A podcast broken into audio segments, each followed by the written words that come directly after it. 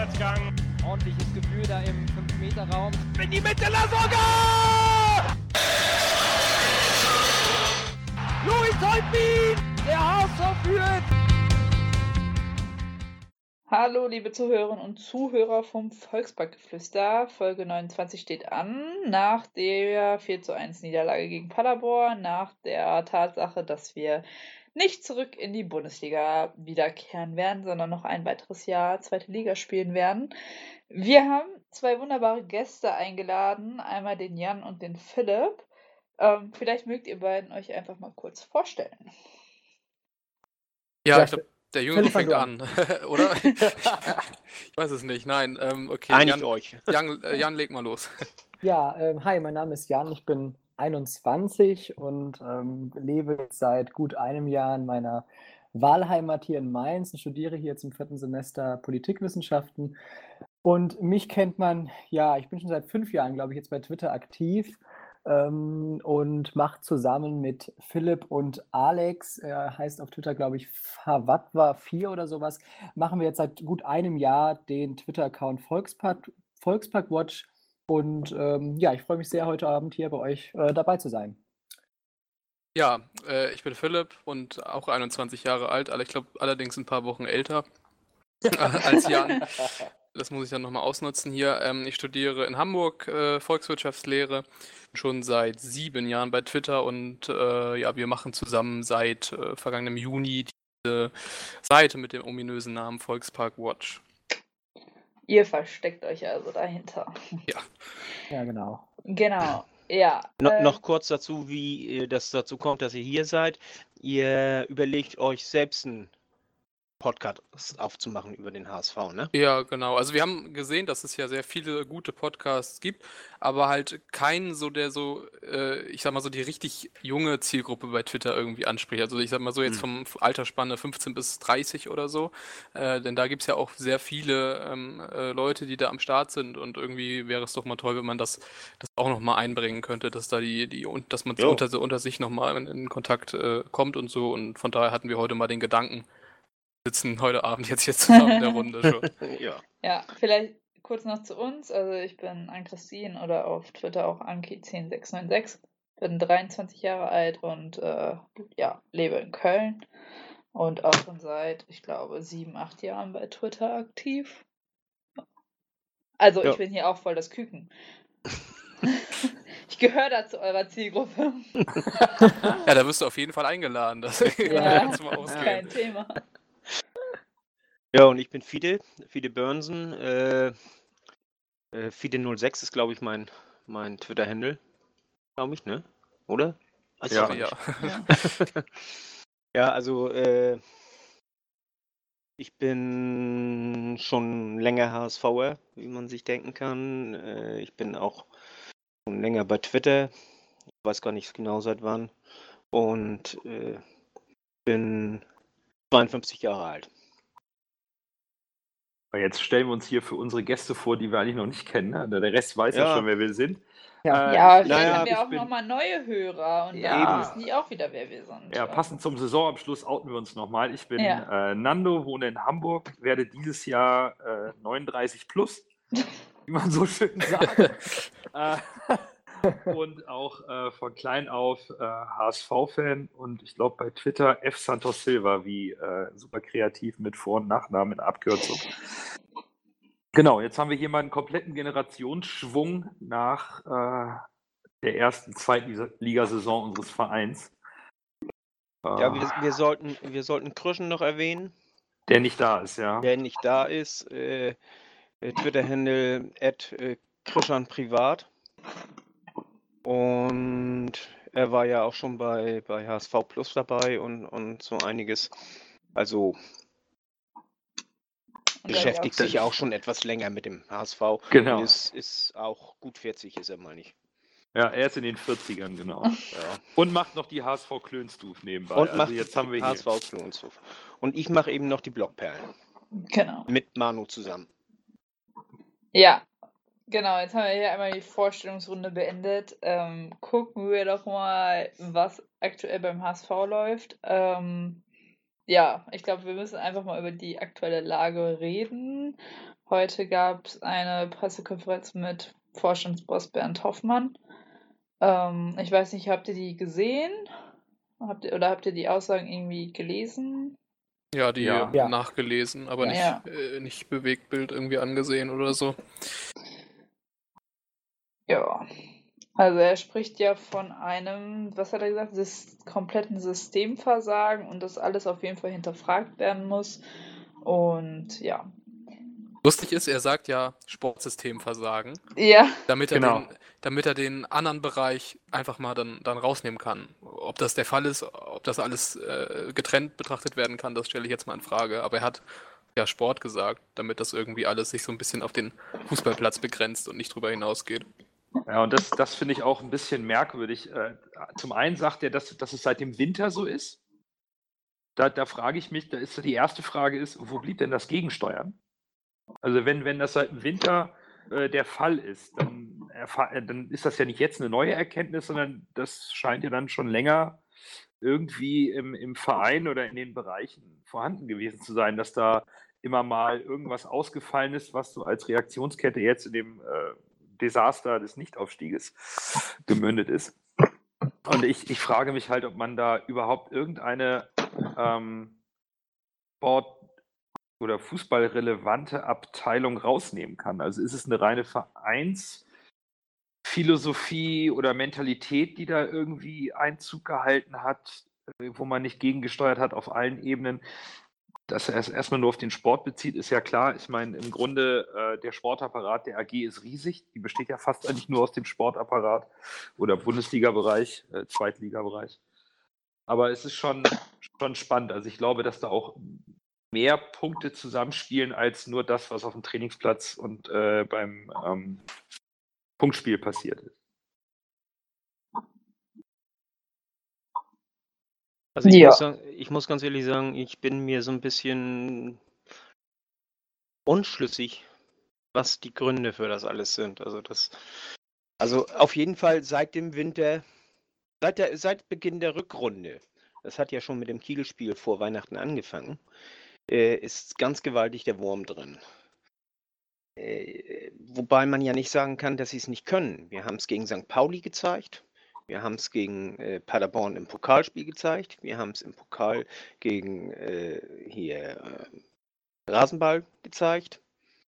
Und es ist ja nicht, dass wir es nicht können. Es ist einfach, wir zeigen es nicht. Und das ist, äh, dann meinst du nach, dem- nach dem äh, Derby 4-1, äh, 4-0 gegen, gegen St. Pauli und, und dann meinst du so, das muss doch der Brustlöser gewesen sein, dass das jetzt läuft. Und ja, was machen wir? Wir spielen 20 Minuten gut und danach verkacken wir 3 zu 2 gegen Darmstadt. Darmstadt. Darmstadt. Zu Hause. Also, äh, ich, ich verstehe das nicht, muss ich ganz ehrlich sagen. Und nach dem pa äh, hier Paderborn-Pokalspiel genau das Gleiche. Da meinst du, boah, ey, also wir haben jetzt wirklich eine super Leistung gezeigt. Sonnabend muss das kommen und Sonnabend kam nichts. Ich, also ich, ich weiß nicht, wo dann das hakt. Ich mu- muss ich ganz ehrlich sagen. Sicherlich, da sind hier und da Fehler passiert. äh, Wir haben auch hier und da Verletzte gehabt und all sowas. Aber äh, äh, meine Güte, wir waren Tabellenerster. Sind als Tabellenerster in die, in die Rückrunde gegangen. Und, und ich, ich verstehe es nicht, muss ich ganz ehrlich sagen. Ich verstehe es nicht. Ich bin ratlos. Das ist mir auch aufgefallen, wenn man jetzt mal da anfängt, drüber nachzudenken und, und, und die Saison mal irgendwie so ein bisschen verarbeiten möchte, dann habe ich für mich ziemlich schnell festgestellt, dass das alles nicht, also dass man kann sich das nicht erklären. Also das geht einfach nicht. Also zumindest mit dem, was ich weiß, mit dem Kenntnisstand, den ich habe über, über den HSV im Moment, kann ich mir nicht erklären, wie man in der Tabelle, in, in der Tabelle der Hinrunde auf Platz 1 steht und dann in der Rückrunde auf Platz 16 ist es, glaube ich, oder so. Ja. Das, ähm, also das sind Gedanken, an, die, an denen gehe ich so kaputt gerade. Und ähm, es, es muss ganz klar sein, dass auf ganz, ganz vielen Ebenen Fehler gemacht wurden. Das ist halt nicht nur auf dem Platz gewesen. Das fängt wahrscheinlich schon ähm, in der Spiel, also irgendwie in der Spielanalyse an und hört dann beim, beim Vorstand auf, dass ähm, äh, da auf unterschiedlichsten Ebenen massive Fehler gemacht worden sind, dass da gepennt wurde, dass da wie betäubt äh, äh einfach nicht eingegriffen wurde.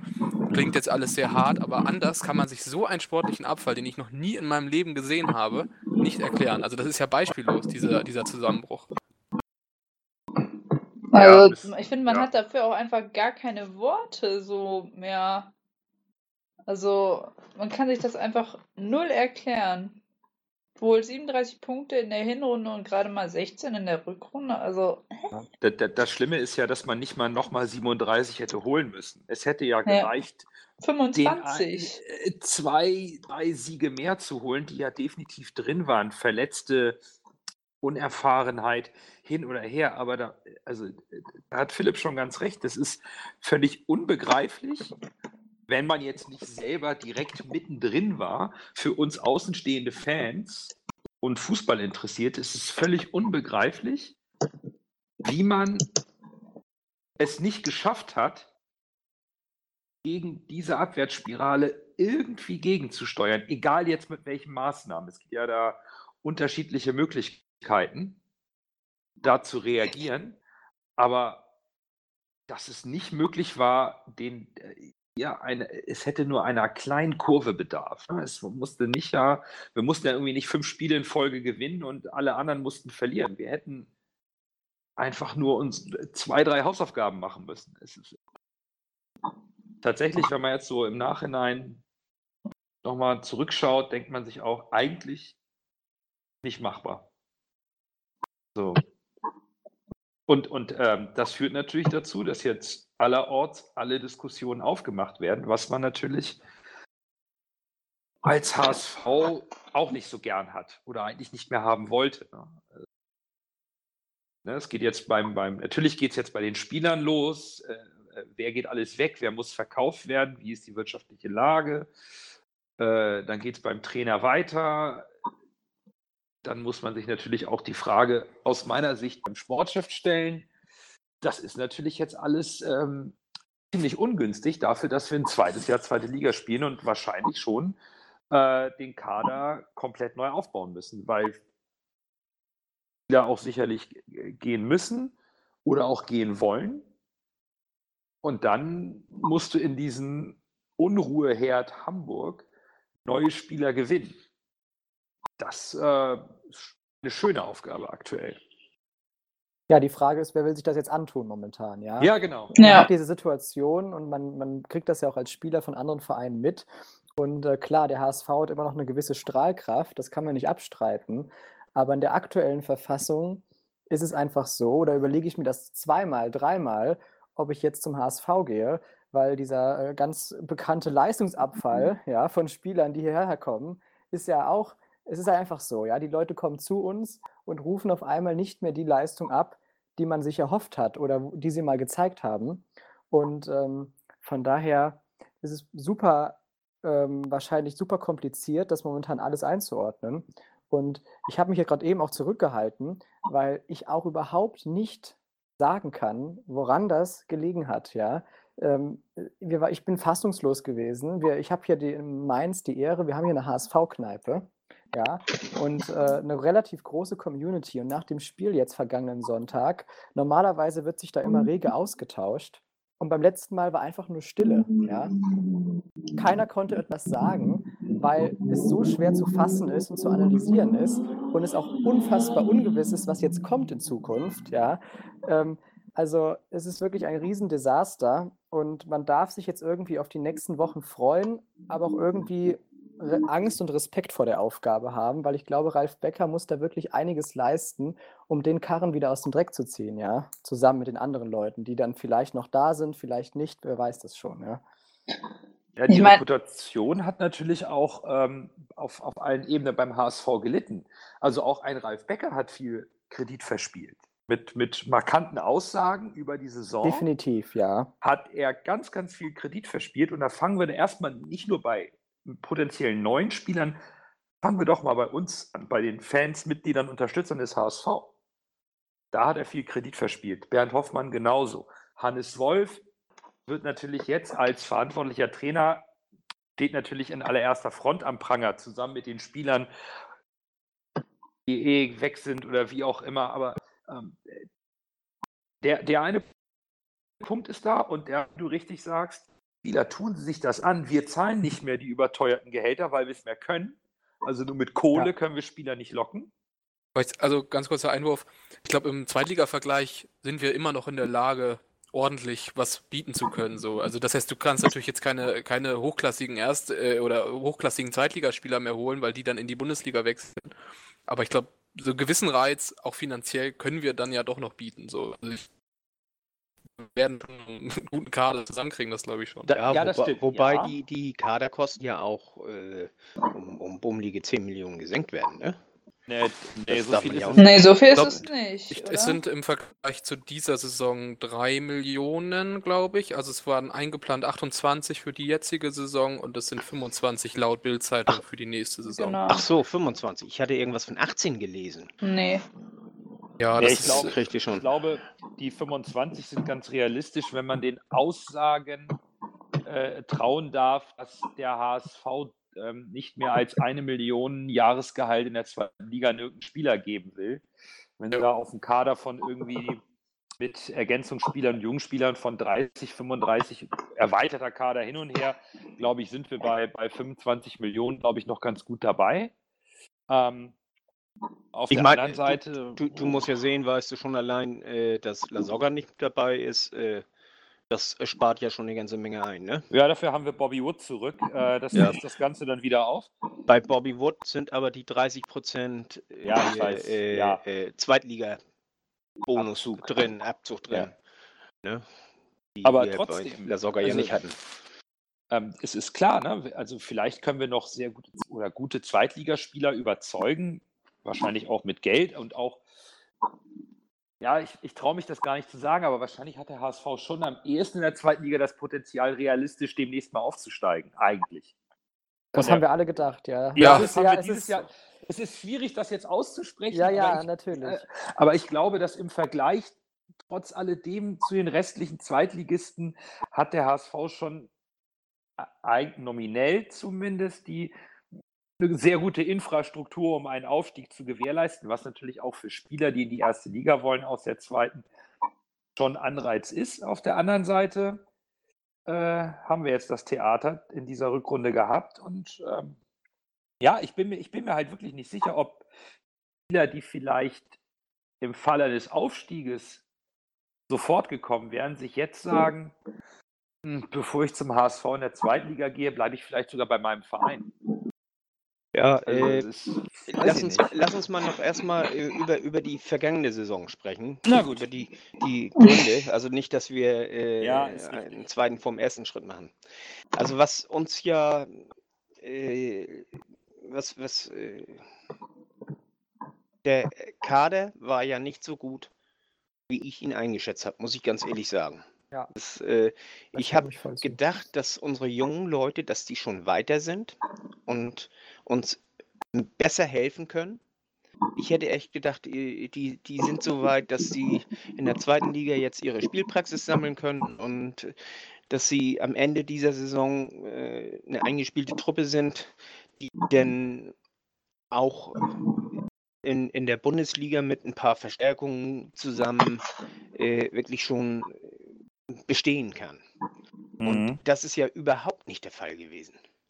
Das mhm. ist, äh, das muss ich ganz ehrlich sagen, da habe ich die Truppe absolut, also vor allen Dingen unsere eigenen Talente, vollkommen überschätzt.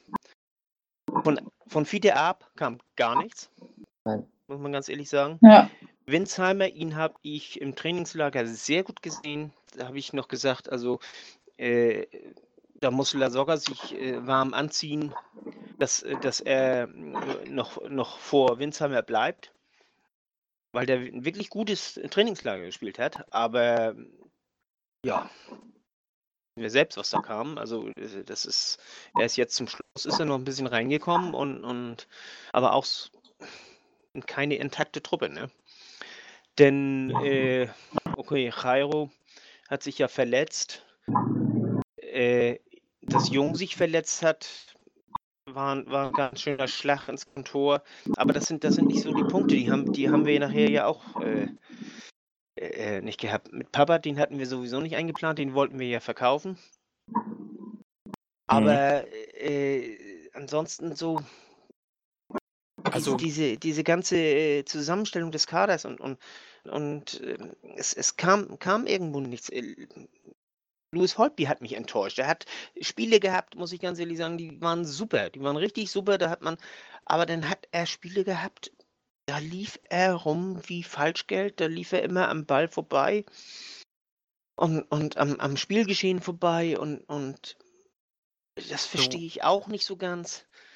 Denn mal, und jetzt kannst du ja, wenn, wenn, wir, wenn wir hier über diese erfahrenen Spieler sprechen, weil du ja, Ja. gerade, weil du ja gerade die, die jungen Leute erwähnt hast.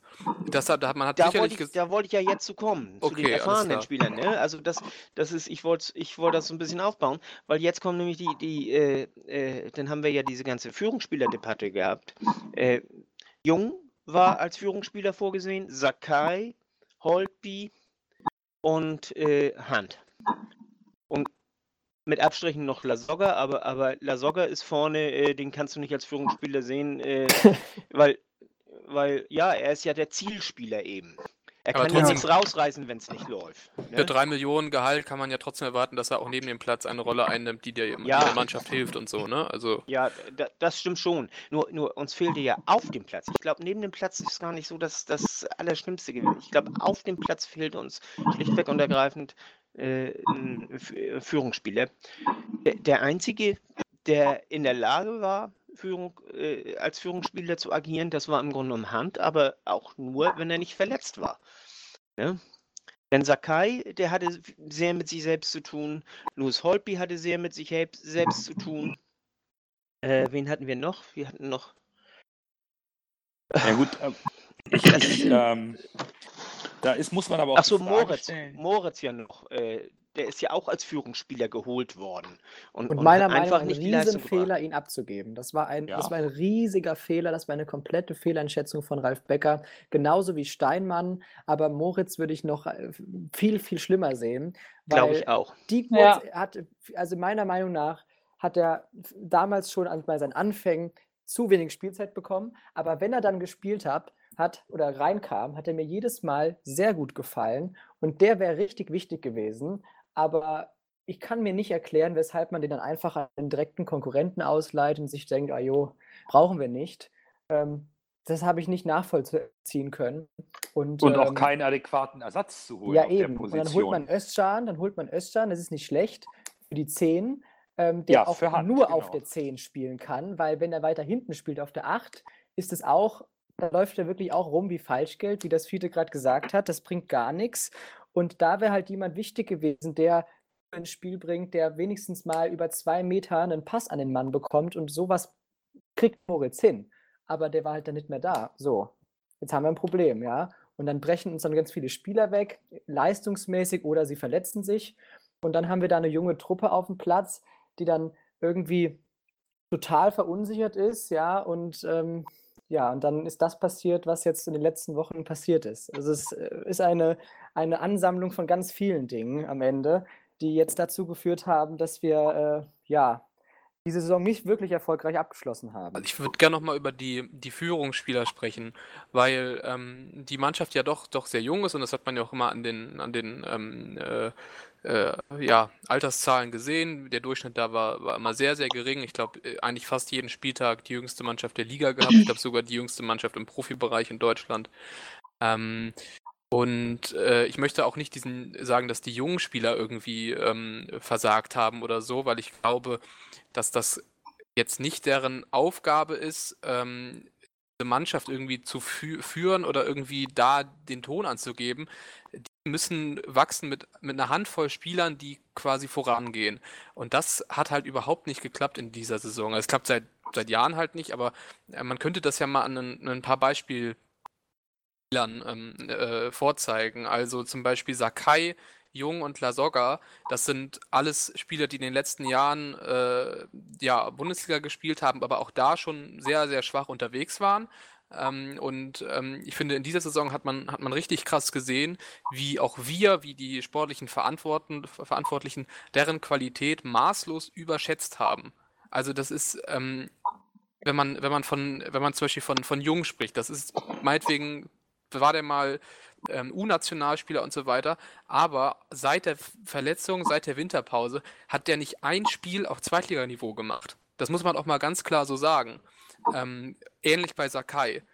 Ein Großteil der Spiele vom Niveau her nicht, also nicht aufstiegsreif und auch zweitligamäßig ganz klar fragwürdig. Und bei Lasogga ist es ähnlich. Da sagen alle, super, wenn der mal seine paar Tore wieder gemacht hat. Aber wenn man den vergleicht mit anderen Zweitligaspielern, wie zum Beispiel Glatzel oder ähm, äh, äh, Hinterseher oder so, dann ist das auch ein, ein großer Unterschied, weil er ab und zu mal den Ball vorne reinkriegt, aber im ganzen Spiel nicht stattfindet.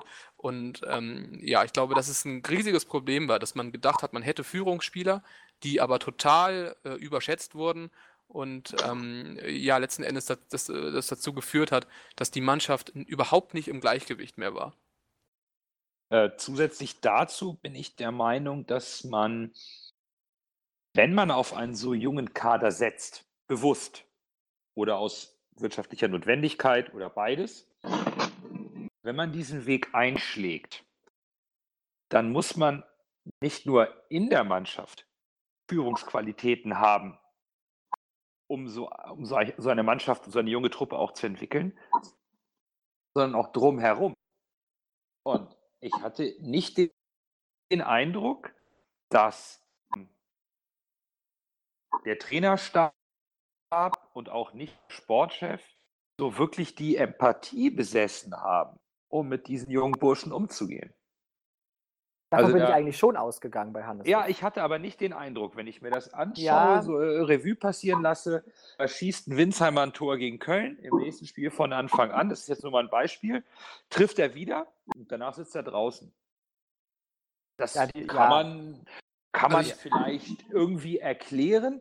Ähm, so wie der Winsheimer aber danach irgendwie überhaupt keine Rolle mehr gespielt hat, wirkt das auf mich nicht gerade nach der Führung äh, seine, seine, seine Angestellten oder seine, seine, seine, seine Jungs, die man da äh, auch irgendwie in der Mannschaft zu führen hat. Und ja, ähm, ich weiß nicht, ich habe einfach den Eindruck, vor allen Dingen in der Rückrunde im Stadion war mir das auch von der Trainerbank her, wenn es mal nicht so gut lief, zu emotionslos. Also da, Gut, er ist ja so, er ist ja so wie er ist, der Trainer, ne? Dass er kein, genau. dass er kein Kloppo ist, das war ja irgendwie schon, schon ja, klar, ne? Um ja, aber das, das, das finde ich auch sehr, also ich finde es auch komisch, dass diese ähm, Spieler überhaupt keine Entwicklung mehr, äh, äh dass da auch keine Entwicklung mehr zu sehen war. Denn gestern, ich glaube, das stand bei der, bei der Rautenperle, ich habe hier ein paar Zitate rausgesucht, einmal von, von Pulisic. Er hat gesagt, Hannes Wolf hat mir immer Hilfe angeboten und er war es, der mich äh, oben empfohlen hat und so weiter, also quasi als, als wirklicher Mentor. Und auch ähm, Jakob Brun-Larsen vom BVB hat gesagt, wenn ich das alles aufzählen soll, ähm, was er unter, unter Wolf gelernt habe, äh, können wir stundenlang hier sitzen.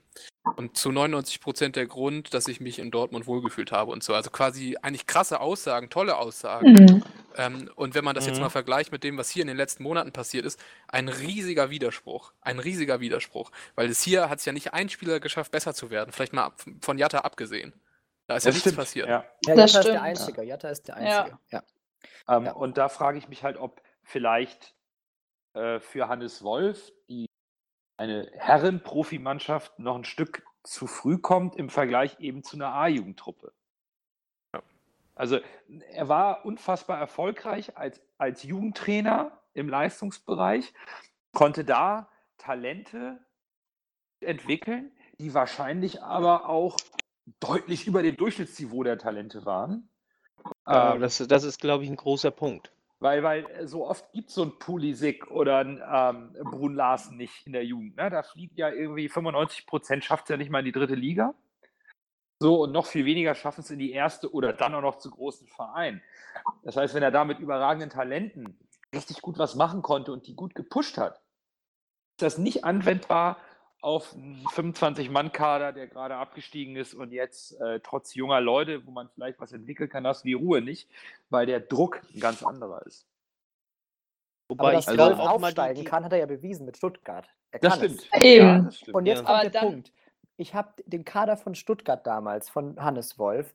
Und wenn wir uns jetzt mal so ein bisschen das Niveau der Talente angucken, dann bin ich einfach der festen Meinung, dass die Talente, die damals in Stuttgart mit aufgestiegen sind, vom Niveau her nochmal eine Stufe oder eine Ebene über dem Spielermaterial liegen, das wir hier in Hamburg haben. Das muss man einfach mal so ehrlich sagen. ja, Und vielleicht, also wenn ich mir jetzt nur angucke, der hatte ein paar War im Team, ja, ähm, Oh. dann, ja, genau, also so Leute hat er halt schon im Team gehabt, ja. Ähm, oder äh, wie heißt der andere? Carlos Manet, der kickt mittlerweile bei Union Berlin. Josep Breckerloh, der kickt mittlerweile bei, der, bei VfL Wolfsburg vorne erfolgreich, ja. Das waren nochmal eine ganz andere Qualität an Talenten, die er da auch zur Verfügung hatte. Und da hat er es bewiesen, dass er es kann. Und jetzt müssen wir gucken, geben wir jetzt Hannes Wolf die Schuld oder also wie machen wir es? Also irgendwo hat es ja nicht funktioniert und die Entwicklung ist, hat nicht stattgefunden. Jeder Spieler ist stagniert in seiner Entwicklung, außer Jatta, der hat den Sprung geschafft und alles andere, egal wer, auch Janicic meiner Meinung nach, also totale Katastrophe, ähm, da kam nichts mehr. Also ich kann mir das nicht erklären, wirklich nicht. Ich weiß auch nicht, was in dieser Winterpause einfach passiert ist, dass da diese Entwicklung jetzt einfach über diese 16 Rückrundenspiele so dermaßen stagniert. Also, hä? So ein Ja. großes Fragezeichen in meinem Kopf. Ja, Also, und da können Das wir dann ja wieder. nicht beantwortet wird. Ja, und da kann man dann ja auch in Richtung Mentalität dann auch, aber auch Ja. wieder gehen. Also Ja. das, das hat man ja auch gesehen. Also wenn du jetzt die, wenn du jetzt Stuttgart und den, den HSV vergleichst, dann gibt es halt ein, eine Sache, die kann man wirklich nicht anhand von irgendwelchen Marktwerten oder so messen. Und das ist halt das, was in den Kopf der, der Spieler passiert, in, also in den Köpfen Richtig. der Spieler passiert. Und ähm, ja, wir haben ja in den letzten Jahren große Probleme in diesem Bereich gehabt und haben halt ja dann doch einige Spieler auch mitgenommen jetzt in die zweite Liga, die äh, in den letzten Jahren nicht in der Lage waren, ähm, äh, ja, diese mentalen Probleme in den Griff zu bekommen. Jetzt hat man ihnen nochmal in der zweiten Liga die Chance gegeben und ich glaube, man hat recht gut gesehen, dass das auch da nicht klappt. So, und äh, das ist dann, wo, wo sind wir dann gleich wieder bei der nächsten Saison? Das ist halt auch die große Chance, die jetzt wirklich in diesem Sommer liegt, dass man dieses mentale Pro Problem endlich mal ähm, in den Angriff nehmen kann, aber auch halt muss, weil sonst haben wir, haben wir wieder so ein, so ein Ding wie in den letzten Monaten. Richtig. Aber die Frage ist, wann hat das angefangen? Wann hat in, dem, hat in den Köpfen der Spieler äh, irgendwas nicht mehr funktioniert? Wir haben eine tolle Hinrunde gespielt, ja, ähm, haben das Stadtderby gewonnen und auf einmal spielen wir gegen Darmstadt, führen 2-0 zur Halbzeit. Was ist in dieser Halbzeitpause passiert? Weil seitdem spielen wir einen großen Mist, ja. Einen riesengroßen Richtig. Mist spielen wir. Und ich frage mich, woher kam auf einmal diese Verunsicherung? Ich meine, wir haben ja vorher äh, auch super gespielt und die jungen Talente haben ja nicht immer, aber ähm, haben ja funktioniert, wenigstens teilweise. Am Ende gar nicht mehr. Und ich frage mich, was dazu beigetragen hat, dass diese Spiele auf einmal so verunsichert waren, dass selbst auch die Erfahrenen da irgendwie keinen Ausgleich mehr schaffen konnten. Also das ist halt wirklich ein Ries, also habe ich ein Fragezeichen vor mir. Ich weiß es nicht, ich kann es nicht beantworten. Ja. Ich würde dir aber gerne ein bisschen widersprechen. Ich fand nicht, dass wir trotz der Hinrunde so super gespielt haben. Nein, Also wir wir haben waren nicht jetzt- konstant gut gespielt. also das wir waren stimmt, auch- Das stimmt. Wir waren auch nicht immer dem Gegner vollständig überlegen. Nein, wir haben, das stimmt. Da Was, ich, was, ja, wir, ja. wa- was wir aber waren, standen als Mannschaft gut. Wir haben sehr wenig Tore kassiert, auch wenn wir nur immer nur mit einem Torunterschied gewonnen haben. Ich meine, das Torverhältnis äh, ne, ist ja eins dieser absoluten Killer jetzt gerade. Ähm, und äh, da hatte Hannes Wolf schon gesagt, 1-0 ist echt gut. Also das ist schon okay. Hauptsache wir gewinnen. Die Mannschaft hat das ganz gut im Griff. Der Wechsel, der Trainerwechsel hat gut funktioniert. Die Mannschaft hat mitgezogen und Hannes Wolf hat ja nur am Anfang wenig Dinge umgestellt. Er hat Pollersbeck zurückgezogen, hat gesagt, du spielst nicht mehr den äh, ersten Aufbauspieler. Dafür rücken die Außenverteidiger beim Spielaufbau so ein bisschen auf die Sechs und sollen es von da mitgestalten. Das hat alles wunderbar funktioniert. Und in der Rückrunde habe ich plötzlich irgendwie acht verschiedene Aufstellungsmöglichkeiten mit noch völlig unterschiedlichen Taktiken gesehen. Aber er ist komplett von der Erfolgslinie abgewichen. Komplett. Und ich, ich verstehe bis heute nicht, warum plötzlich Dreierkette, Fünferkette und acht Defensive und ein Stürmer oder gar kein Stürmer. Ich, ich, ich habe diese ganzen Wechsel nicht verstanden. Ja, das am Ende war einfach nur noch planlos. Das war halt quasi aus der Panik heraus versuchen, irgendwelche Hebel umzulegen, äh, damit es irgendwie doch noch funktioniert. Wir haben jetzt gegen, gegen äh, das letzte Spiel gegen Paderborn auf einmal vorne mit Winsheimer, Ab und Lasogga gespielt. Ähm, einfach mal alles reingeworfen. Und äh, was Ja, gut, das war die blanke Panik dann, ne? Genau, Aber das ist ist, Ja. richtig, aber das zieht das- sich ja durch die letzten Wochen. Da war, sind Wechsel stattgefunden. äh, Da, da sind ja Entscheidungen getroffen worden, auch nicht nur Einwechslungen, auch schon äh, die Startaufstellung mit Jungen, dass man ihn einfach immer installiert im Mittelfeld, obwohl man weiß, dass der keine Leistung bringt. Ähm, Ja. Und dann heißt es von Hannes Wolf, äh, Jung soll die Rolle des Regisseurs einnehmen, wo ich mich frage, sieht der irgendwie was anderes auf dem Feld Ja. als ich? Oder, ähm, Man hat, man hat ja. eine Maxime geopfert. Und zwar, ähm, dass man in der Hinrunde hat man sein Ding durchgezogen und in der Mhm. Rückrunde nicht. Und zwar kam das gar nicht mal so irgendwie begründet, sondern für mich wirkte das so, ja, dann probieren wir halt mal was anderes aus. Ja. Ja. Und, Mhm. und das, äh, man, wenn man ehrlich ist, war das ja auch schon ein Problem, was, was, was Christian Titz sogar hatte in den ersten Wochen, dass er so ein bisschen zu viel rotiert hat und so. Also das wirkte auf mich immer so ein bisschen, ja, gucken wir mal äh, da äh, mit Umstellung und Experimenten und so. Und dann hatte sich das aber wieder beruhigt auch ähm, und Wolf hatte dann sein Ding durchgezogen, aber dann fing er plötzlich an, auch, diese Sachen zu machen, dass dann auch irgendwelche äh, Startaufstellungen variiert wurden von Woche zu Woche. Und wenn ich dann halt angucke, wie der SC Paderborn jede Woche mit der oder mit der ähnlichen oder gleichen Aufstellung spielt und bei uns sich alles dreht, also wirklich alles, bis vielleicht auf der, auf der Torwartposition, wo, wobei es selbst da ja zweimal äh, Veränderungen gab, äh, dann ist das ja schon recht offensichtlich, dass da ein irgendwie, weiß ich nicht, also ein grundloses ähm, Verändern der, der Idee statt ja stattgefunden. Und wir haben nicht mehr den Gegnern unser System aufgezwungen, sondern die Gegner, selbst der FC Magdeburg, hat es geschafft, äh, uns quasi dahingehend runterzudrücken, dass wir uns äh, deren äh, Taktik beugen mussten. Ja, das ist verrückt. Wo, wobei ich äh, mit Titz habe ich das noch anders gesehen. Äh, Titz hat einfach äh, alle Spieler ausbilden wollen. Versteht ihr, was ich meine? Äh, er hat alle, er hat die gesamte Mannschaft mit ins Boot nehmen wollen. Und äh, deswegen hat er so viel rotiert. Er hat äh, sich, äh, er hat, er hat immer noch den, den nächsten Spieler mit rein, reingenommen, damit er eingespielt ist, damit er das System kennt und so weiter und so fort. In der Hoffnung oder in der Erwartung, äh, dass das mit der Zeit besser wird und er dann einen großen Kader hat, den er beliebig austauschen kann. So wie Ja. es Berlin hier zum Beispiel hat. Berlin Ja. hat ja auch einen großen Kader, der beliebig ausgetauscht werden kann. Also der hat er äh, hier, äh, äh, hier der, der Urs Fischer, der hat ja äh, äh, mitunter Spieler auf die, also richtige Leistungsträger auf die Bank gesetzt und, und oder sogar auf die Tribüne gesetzt und dafür haben andere gespielt und du hast es nicht gemerkt im Spiel.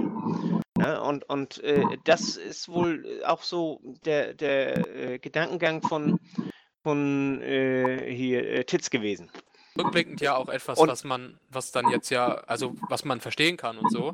Aber, ja, aber, aber was, was, was äh, in dem Moment eben auch Punkte gekostet hat. Und, und äh, Wolf hat, wie du sagst, äh, hat er dann auf Kontinuität gesetzt.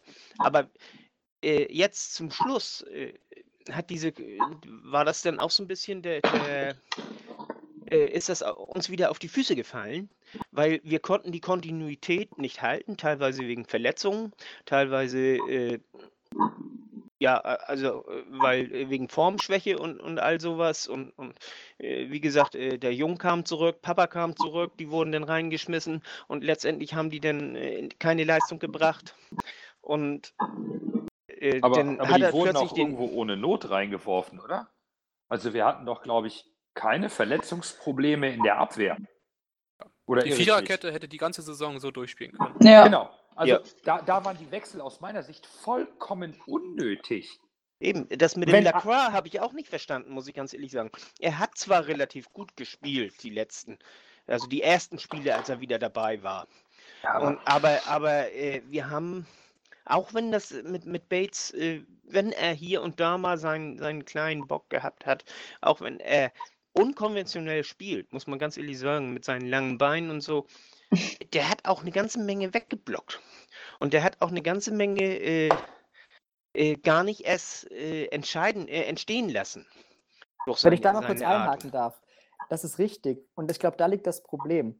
Ich glaube, für das System oder für die Idee die Wolf und Tietz auch schon auf den Platz bringen wollten, sind die Leute hinten in der Defensive einfach fußballerisch zu schlecht. Ja, äh, Tietz wollte ja immer schon das alles spielerisch lösen, hinten rausspielen und nicht einfach die langen Ball kloppen nach vorne. Das war unter Wolf auch so. Aber wenn wir uns mal anschauen, Sakai im Passspiel katastrophal. Bates brauchen wir nicht drüber reden, Papadopoulos auch nicht. Van Drongelen da schon eher.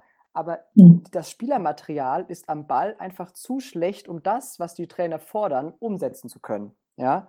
Und ähm, leider muss man dann halt einfach so ehrlich sagen, das kann man auch, glaube ich, vielleicht im Training irgendwie ein bisschen angehen, das Problem. Aber wenn du schon äh, in denen jetzt schon so viele Spiele gemacht hast und du siehst einfach auch keine Entwicklung, ich glaube nicht, dass ein David Bates in drei, vier Jahren über ein 1A-Passspiel verfügen wird und auf dem Niveau spielen wird. Ich weiß es nicht. Ich glaube, ich glaube nicht daran. Und, ähm, und finanziell, wir können auch keinen niemanden holen, Innenverteidiger, der das alles mitbringt, der, der groß und robust ist und, und gleichzeitig ein gutes Aufbauspiel hat. Also das wage ich zu bezweifeln. Und ich glaube einfach, dass das Niveau, was die Trainer angelegt haben, äh, dass es nicht äh, quasi übereinstimmt mit dem, was die Spieler leisten können. Da ja, aber auch, für, die zweite, für die zweite Liga muss das trotzdem reichen. Hätte theoretisch gereicht, wenn, wenn der Trainer, wie wir es eben auch gesagt haben, bei personellen Umständen, Umstellungen im bekannten und erfolgreichen System geblieben wäre. Ja. ja. Ich, glaube, ich glaube, dass es so dramatisch ist, äh, wenn dir ein oder zwei ausfallen, wenn du positionsgetreu tauscht und der Mannschaft die Sicherheit lässt, im altbekannten erfolgreichen System der Hinrunde, im klassischen 4-1-4-1 spielen. Da musst du nicht anfangen, plötzlich drei Innenverteidiger oder vier und einen Innenverteidiger als Außenverteidiger, das ist ein ganzen Mist. Ja. Da hättest du einfach, das muss man, das muss man, glaube ich, als, als, als Trainer auch schnell erkennen, den muss ich lassen. Ja, der Kniff mit den drei Innenverteidigern ist vollkommener Humbug gewesen. Ähm, also, dafür müssen die auch einfach im Spielaufbau, weil da ist super wichtig, dass die Leute dann in der Innenverteidigung, wenn die nach vorne schieben, dass die die Bälle im Mittelfeld an den Mann bekommen. Und das, das passiert nicht, weil das Passspiel einfach nicht vorhanden ist. Ja? Und deshalb gebe ich dir da recht, diese Dreierkette und generell diese ganzen Umstellungen, völlig, völlig verrückt und äh, ja, irgendwie auch planlos. Ich weiß es nicht. Ich also ich, was, sagen.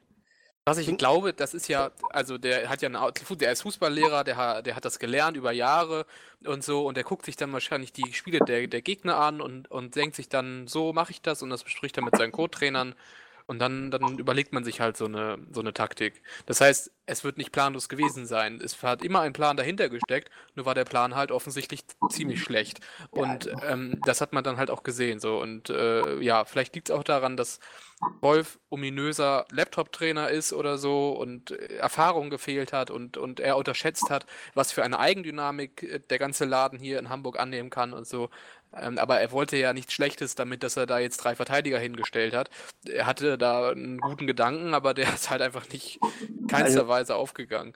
Also mit der Dreierkette hin oder Fünferkette äh, äh, müssen wir auch sagen, das Pokalspiel gegen Paderborn haben wir unter anderem wegen dieser Dreierkette auch gewonnen. Genau. Ja, das, das war eine Überraschung. Das, das, das, hat gut geklappt, genau. Das, das ist ja nicht und, und äh, das eine Mannschaft zwei Systeme, also, also eine Dreierkette und, und eine Viererkette spielen kann, das ist äh, heutzutage eigentlich immer Standard, nur eben nicht beim HSV. Das hat, er auch, hat er in Stuttgart auch so gemacht. Immer äh, nach, äh, nach äh, Anforderungen gewechselt zwischen. Ja, und, und das, macht, das machen andere äh, Trainer, machen das auch. Das, das, äh, das ist. Also das, das ist was, was eine Mannschaft eigentlich können muss ganz ehrlich sagen. Aber äh, ja, vorhin, habt, ja. vorhin habt ihr das, das Passspiel noch angesprochen. Und dazu möchte ich nämlich auch noch was sagen.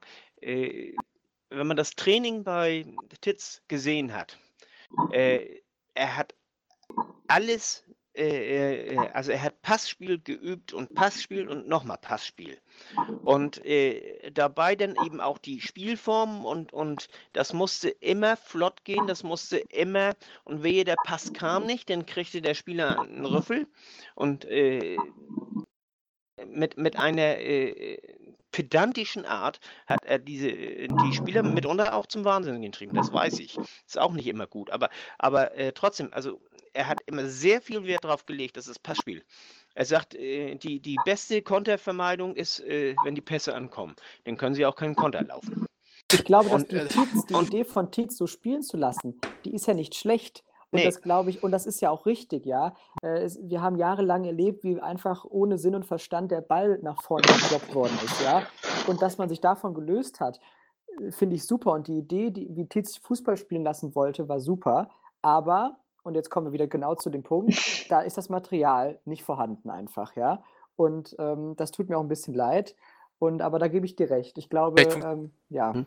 Und, und äh, äh, da möchte ich mich noch äh, zu sagen, Wolf hat die erste, hat die, hat die äh, hier den Rest der Hinrunde, hat er noch davon profitiert, dass Titz Passspiel geübt hat und Passspiel geübt hat und nochmal Passspiel geübt hat. Und Darf ich- ich. Glaube, das hat, hat äh, Wolf äh, anschließend nicht mehr so geübt, denn wir wurden sukzessive immer ein bisschen schlechter im Passspiel. Und dann kamen die Pässe nachher wieder äh, in den Rücken. Ich weiß, äh, das ist äh, zwei, drei Spiele her. Äh, da spielt einer aus, aus der Mitte.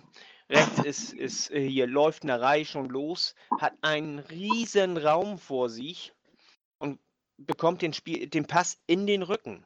Noch nicht mal auf seine Füße, äh, geschweige denn in den Lauf gespielt. Ja. Der kriegt den in den Rücken. Der muss die Ja. Vollbremsung reinhauen, Ja. muss sich den Ball holen und ist dann von drei Spielern umringt.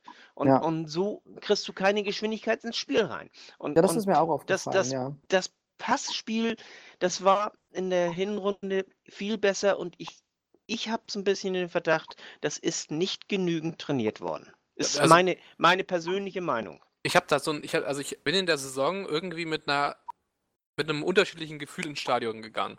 Das ging, das ging los mit natürlich mit dieser großen Euphorie so und dann kam ja schnell die bittere Realität und dann weiß ich noch, wie die Pa- äh, Heimspiele gegen Bochum und gegen St. Pauli und so, die haben mich wirklich gelangweilt, weil da war das Passspiel zwar gut, die Passquote war hoch, Ja. aber Geschwindigkeit war nicht zu erkennen. Das heißt, wenn, äh, also das heißt, der Ball wurde nicht schnell genug abgegeben und das alles ähnelte so ein bisschen diesem Handball, dass man quasi um den 16er so ein bisschen den Ball hin und her spielte. Aber auch wenn man da mal auf die Torschussstatistik dann geguckt hat, das war richtig, richtig schlecht dann auch, also auch von den Daten her. Und Vor allem, es wurde, es wurde ja immer dort die Pässe hin und her gespielt, aber es kamen ja nie irgendwelche Torchancen Genau, zustande. also Das es, ist es nämlich, ginge- genau. die Präzision diese- hat gefehlt. So. Ja. und ich meine, das hat sich auch durch die ganze Saison gezogen, dass Genau. wir auch in der Rückrunde nicht klare, nicht viel klare Torchancen hatten. Und wenn sie da waren, dann haben wir sie auch irgendwie nicht gemacht oder irgendwie verdaddelt oder sonst was. Und dann kam Ja. Wolf und dann hat er angefangen, also nach Titz kam dann, Ja. äh, kam, hat er die, die Sechser ja dann irgendwie in die Mitte gezogen und dann wurde das Spiel auf einmal schnell, so, was es die Saison über nicht war. Also am Ende der letzten Bundesliga-Saison, da war das, war das, hat Titz das richtig gut hingekriegt. In der Bundesliga-Saison gab es dann, äh, Zweitliga-Saison gab es dann richtige Probleme. Aber mit Wolf wurde es dann wieder schneller. Und dann. Und die Passqualität hat abgenommen, ja. Es wird zwar schneller, aber auf einmal Ja, kamen die Pässe die- nicht mehr an. Ja, aber die, aber die Geschwindigkeit der Pässe wurde schneller, das Abspielverhalten wurde schneller und die Torabschlüsse wurden deutlich besser und es gab auch mehr Torabschlüsse. Das ist auch alles irgendwie statistisch, ist statistisch relativ ähm, gut einsehbar. Also da gab es dann auch mal wieder ein paar Torschüsse pro Spiel und man hat dann dementsprechend auch die Tore gemacht. So, und dann nach der Winterpause aber ist das ja auf Ja. ein Niveau zusammengebrochen, was äh, ja Hollerbach-mäßig ist. Also das, das wurde immer schlechter, das wurde ja von Woche zu Woche schwächer. Ähm, und dann gab es ja diese Heimspiele gegen Dresden und Fürth und da dachte ich mir schon so, "Uah, also das ist, das ist komisch. Und dann äh, gab es den richtigen Einbruch und was ich da die letzten Wochen gesehen habe, das war ja also von, vom Niveau her eine einzige Katastrophe und das meinte ich auch am, am Sonntag während des Spiels, habe ich auch getwittert, dass das Passunterstellungsspiel ist eine einzige Katastrophe. Ein, also kann ich mir nicht erklären, wie man sowas in der zweiten Liga spielt. So ein, ein, ein Blödsinn auch, regelrecht. Ja, was mich gewundert hat, ist, wurde auch nicht mehr mutig äh, der Pass in die Tiefe gesucht. Ja, Das, Das ähm, das, das war ähm, äh, tatsächlich eine Zeit lang, wo wir diese Siegesserie hatten, auch wenn wir da nicht jedes Spiel drei, vier Tore gemacht haben. Aber es wurde versucht, über einen konstruktiven Spielaufbau dann auch der äh, wichtige und, und riskante Pass zu spielen, der den Gegner in Bedrängnis bringt. Und da sind wir auch mal hinter die Abwehr gekommen. Und da hat auch ein Lasogga mal ein paar Spiele getroffen. Weil natürlich der Querpass in den Rücken und da steht er dann, da weiß er, wo er hin muss, da schiebt er das Ding rein. Das hat eine Zeit lang einwandfrei geklappt. Da hat sogar der Wang ein Tor geschossen. Und da hat Ja. man auch gedacht, Mensch, so langsam äh, kommen sie rein. Ja, das Und ist nach so. der Winterpause, bis Ja, auf wenige Ausnahmen, da war, da, da war denn da mal der, der Steilpass? Wo haben wir Ja. denn mal das Tempo ausgenutzt? Also meistens musste Jatta immer von aus der eigenen Hälfte den Ball nehmen und mit langen Schritten an allen vorbei und da kommt dann keiner mehr hinterher aus der eigenen Ja. Mannschaft. Aber das war Ende. Ja, symbolisch dafür, schaut euch doch einfach nur nach Reihe an. Was der Ja. Diese, diese beiden Hälften der Saisons kannst du ja über, das ist für, das kann dir kein Mensch erklären, wie man in der ersten, das überträgt sich ja eh aufs ganze Team, aber bei einer Reihe ist es ja am schlimmsten, ja. Der spielt eine ganz tolle Hinrunde, ja, macht Tore, der, der ackert, da kommen auch die Pässe an. Und wenn ich jetzt sehe, wie der da rechts komplett ohne Sinn und Verstand rumläuft, denkt, er könnte mit ein paar Übersteigern wie CR7 an den Verba Verteidigern vorbeiziehen, ja. Und dann kommen auch die Flanken nicht, die Pässe sind unsauber. Also ich weiß nicht, was da passiert ist. Und dann kann man auch irgendwann, dann denkst du dir auch als Achter oder, oder Zehner, ja, gebe ich ihn jetzt wieder nach außen, also spiele ich ihn in die Tiefe zu einer Reihe, weil, genau, und das ist ja wirklich auch nicht zu erklären, wo da die ganze, dieser, auch dieser Mut hingegangen ist, einfach mal die Pässe zu spielen und bei Jatta genau das gleiche Problem. Wenn der halt über 50 Meter gesprintet ist, dann kann der am Ende nicht mehr. Der ist komplett platt und dann kommt der Pass danach, der ist total schlampig gespielt in den Rücken und dann ist die Chance auch schon vorbei. So, das ist ja das Problem gewesen. Aber es ist ja, also, ja, man sieht ja Batte bei einer Reihe aber auch gesehen, dass zum Beispiel, wenn dann Sakai ne, hinter ihm, das hat ja auch nicht geholfen in der Situation. Klar, die also, Qualität hinter einer Reihe war also nicht gegeben mit Sakai. und, und auch ähm, im Mittelfeld, wenn jetzt Narei Anspielstationen gehabt hätte, ich bin mir sicher, er hätte ihn auch mal abgegeben, den Ball. Aber er hat, es gab sie halt nicht. Und deswegen hat er sich dann immer mehr verrannt in, in den Er ist auch ein Außenverteidigern. bisschen zu die- eigensinnig, aber das zieht sich durch die ganze Saison bei Ja, den ja, aber eigensinnig wurden sie ja alle dann am Ende. Das Ja. ist der, am Ende hat ja niemand mehr den Pass gespielt, wann er gespielt werden musste. Ja, Ja, das war, das war irgendwann, irgendwann stand tatsächlich auch kein Team mehr auf dem Platz. Da, da, da, wollte dann, da wollte dann der eine auch mit dem anderen nicht mehr und hat, auch, hat einen Pass gespielt und ist gar nicht mehr mitgelaufen, weil es so gefühlt so, ja, ja, der, der verliert den Ball eh und ich muss da gleich wieder, nee, da habe ich keinen Bock. ja, ja. So wirkte das irgendwann, ne? Dieses so, äh, wer von euch will den Ball denn langschlagen? Komm, mach du, ist doch egal, klappt eh nicht. Und ähm, ich meine, da haben wir jetzt so viele äh, Dinge angesprochen, wie, wie die Rückrunde eigentlich nur noch bergab gelaufen ist, dass man sich natürlich fragen muss, welche Konsequenzen hat das eigentlich jetzt für den Sommer und für die neue Saison? Also da würde mich jetzt tatsächlich mal die Meinung unserer beiden Jungburschen und Anki interessieren. Wenn ihr entscheiden könntet, Hm. jetzt im Sommer personeller Natur, einfach mal so aus dem Bauch heraus, was würdet ihr machen? Das Einzige mal anfangen. Auf Also- Spielerseite oder was? Auf Spielerseite oder ist es jetzt generell? Egal. Mal okay. angenommen, du, Ja. du kannst bei, du, du, stellst dich, du bist beim HSV und kannst jetzt entscheiden, der nicht, der raus. Und da würde mich mal jetzt so die junge Generation interessieren, die vielleicht noch nicht ganz so viel mit dem HSV erlebt hat. Und da würde ich sagen, Ladies first, einfach mal so reinwerfen, dann können wir danach mal drüber Also, philosophieren. ähm, ich würde auf, also die Hannes Wolf, also ich bin da im Moment echt sehr zwiegespalten, ob man ihn als Trainer halten sollte oder nicht. Auf der einen Seite schreien alle immer nach Kontinuität und ich bin jetzt, weiß ich nicht, seit, wie alt bin ich jetzt? 23. Wie lange beschäftige ich mich intensiv mit dem HSV? Neun oder zehn Jahre. Ähm, es ist so, dass alle immer nach Kontinuität schreien, ich schon irgendwie einige Trainer mitgemacht habe und ich hoffe, dass sie den Weg mit Johannes Wolf weitergehen werden.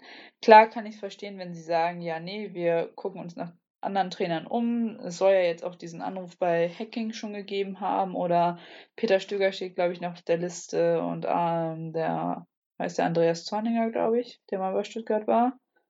Alexander Zorniger. Alexander, ja, Alexander. ich wusste irgendwas mit A. Hm. Und ähm, ja, deswegen kann, also ich verstehe beide Seiten. Also ich würde eher den Weg mit Hannes Wolf weitergehen.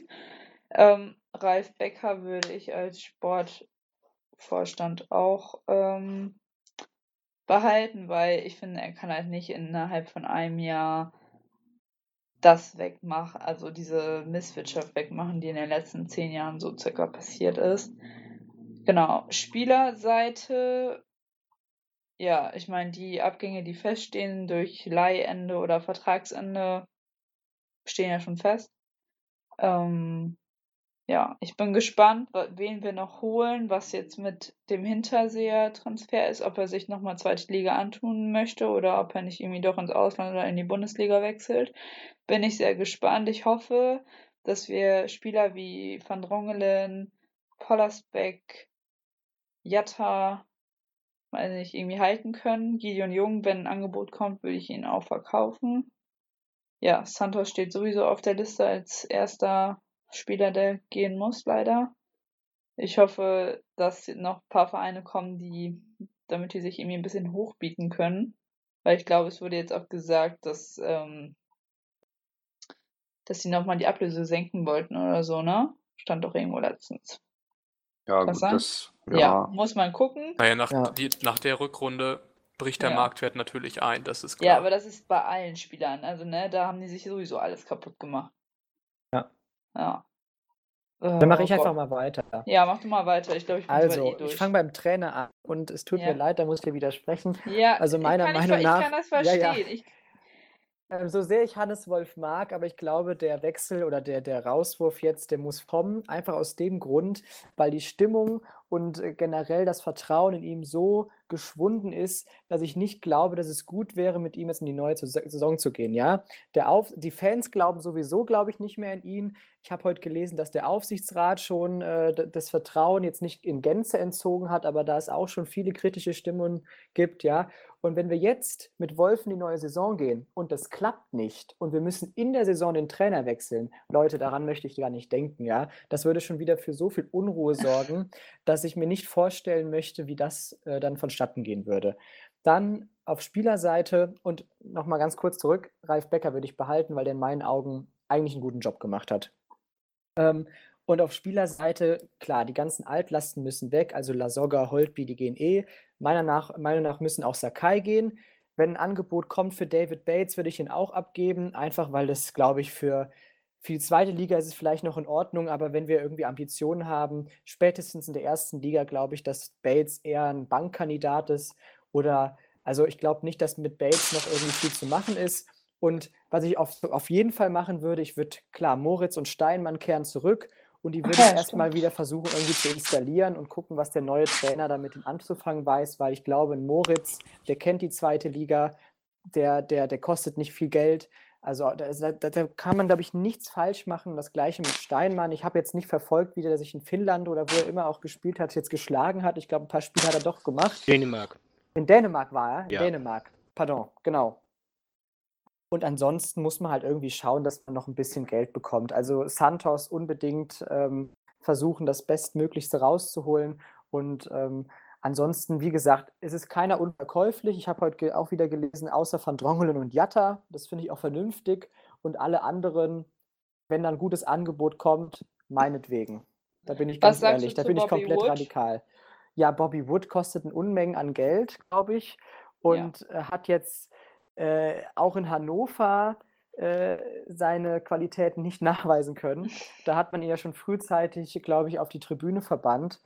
Und ähm, wenn man bei so vielen verschiedenen Trainern ähm, überhaupt keine Chance erhält, dann hat das ja meistens, hat das nichts mit den Trainern zu tun, sondern das ist einfach die eigene Unfähigkeit. Und bei Bobby Wood, ähm, den will man ja irgendwie jetzt nochmal im Sommer testen in Hamburg. Und ah, Ich glaube, man, ich, glaub, man testet ihn eher, weil er hier einfach einen Vertrag hat und eh am Ja, Trainingsplatz ja. erscheinen Ja. muss. Also, Und, und dass er äh, bei vielen Trainern keine Chance gehabt hat, kann man ja auch nicht sagen. Denn bei Gistol hat er immer gespielt. Er hat immer gespielt. Und er hat nie Tore gemacht. Also, Richtig. Ich meine Also- halt, ach, auch in Hannover hat er ja unter, unter hier, wie heißt er, äh, Breitenreiter. Ne? hat er auch sehr viel gespielt, ja. Genau, aber hat auch nichts gebracht und irgendwann ist er auf der Tribüne gelandet. Also da kam Ja. irgendwann Mhm. nichts mehr. Und ähm, der hat ja, ich weiß nicht, wie das, das ist auch ein typisches Beispiel. Ja, damals in Union Berlin hat er da wirklich, hatte die Torjägerkanone gewonnen, glaube ich, ne? Bin ich da richtig Mhm, informiert? Meine ich auch. Ja, in der Ja. zweiten Liga. Der hat da wirklich äh, Tore noch und nöcher geschossen und auf einmal kommt er zum HSV und zack, nichts mehr. Also muss Zu Anfang sehen, hat er ja noch einigermaßen getroffen. ja, Immer hier ah, und da mal und, und hier, zumindest, genau. äh, sie, zumindest sich gefährlich gemacht und all sowas. Bloß, Und dann hat es irgendwie auch nicht mehr im Team gestimmt. Also ich habe auch damals gelesen, dass er sehr isoliert war am Ende auch beim HSV. Er hatte, gibt ja meistens so ein paar Grüppchen, die sich gebildet haben und man versteht sich gut und Bobby Wood war irgendwie immer außen vor. Und ich, das glaube ich war auch am Ende ein, Kopfding. Dann wollte er wahrscheinlich einfach nur weg und äh, hat es irgendwie auch nicht mehr auf die Kette bekommen und auf dem Platz sowieso nicht. Also ja. Ja, Leider, leider. ähm, gut, dann sage ich mal was. Bei Bobby Wood ist halt das große Problem, ähm, dass es nicht viele Stürmer auf dem Markt gibt. Also ich würde ihn auch auf jeden Fall abgeben, eigentlich.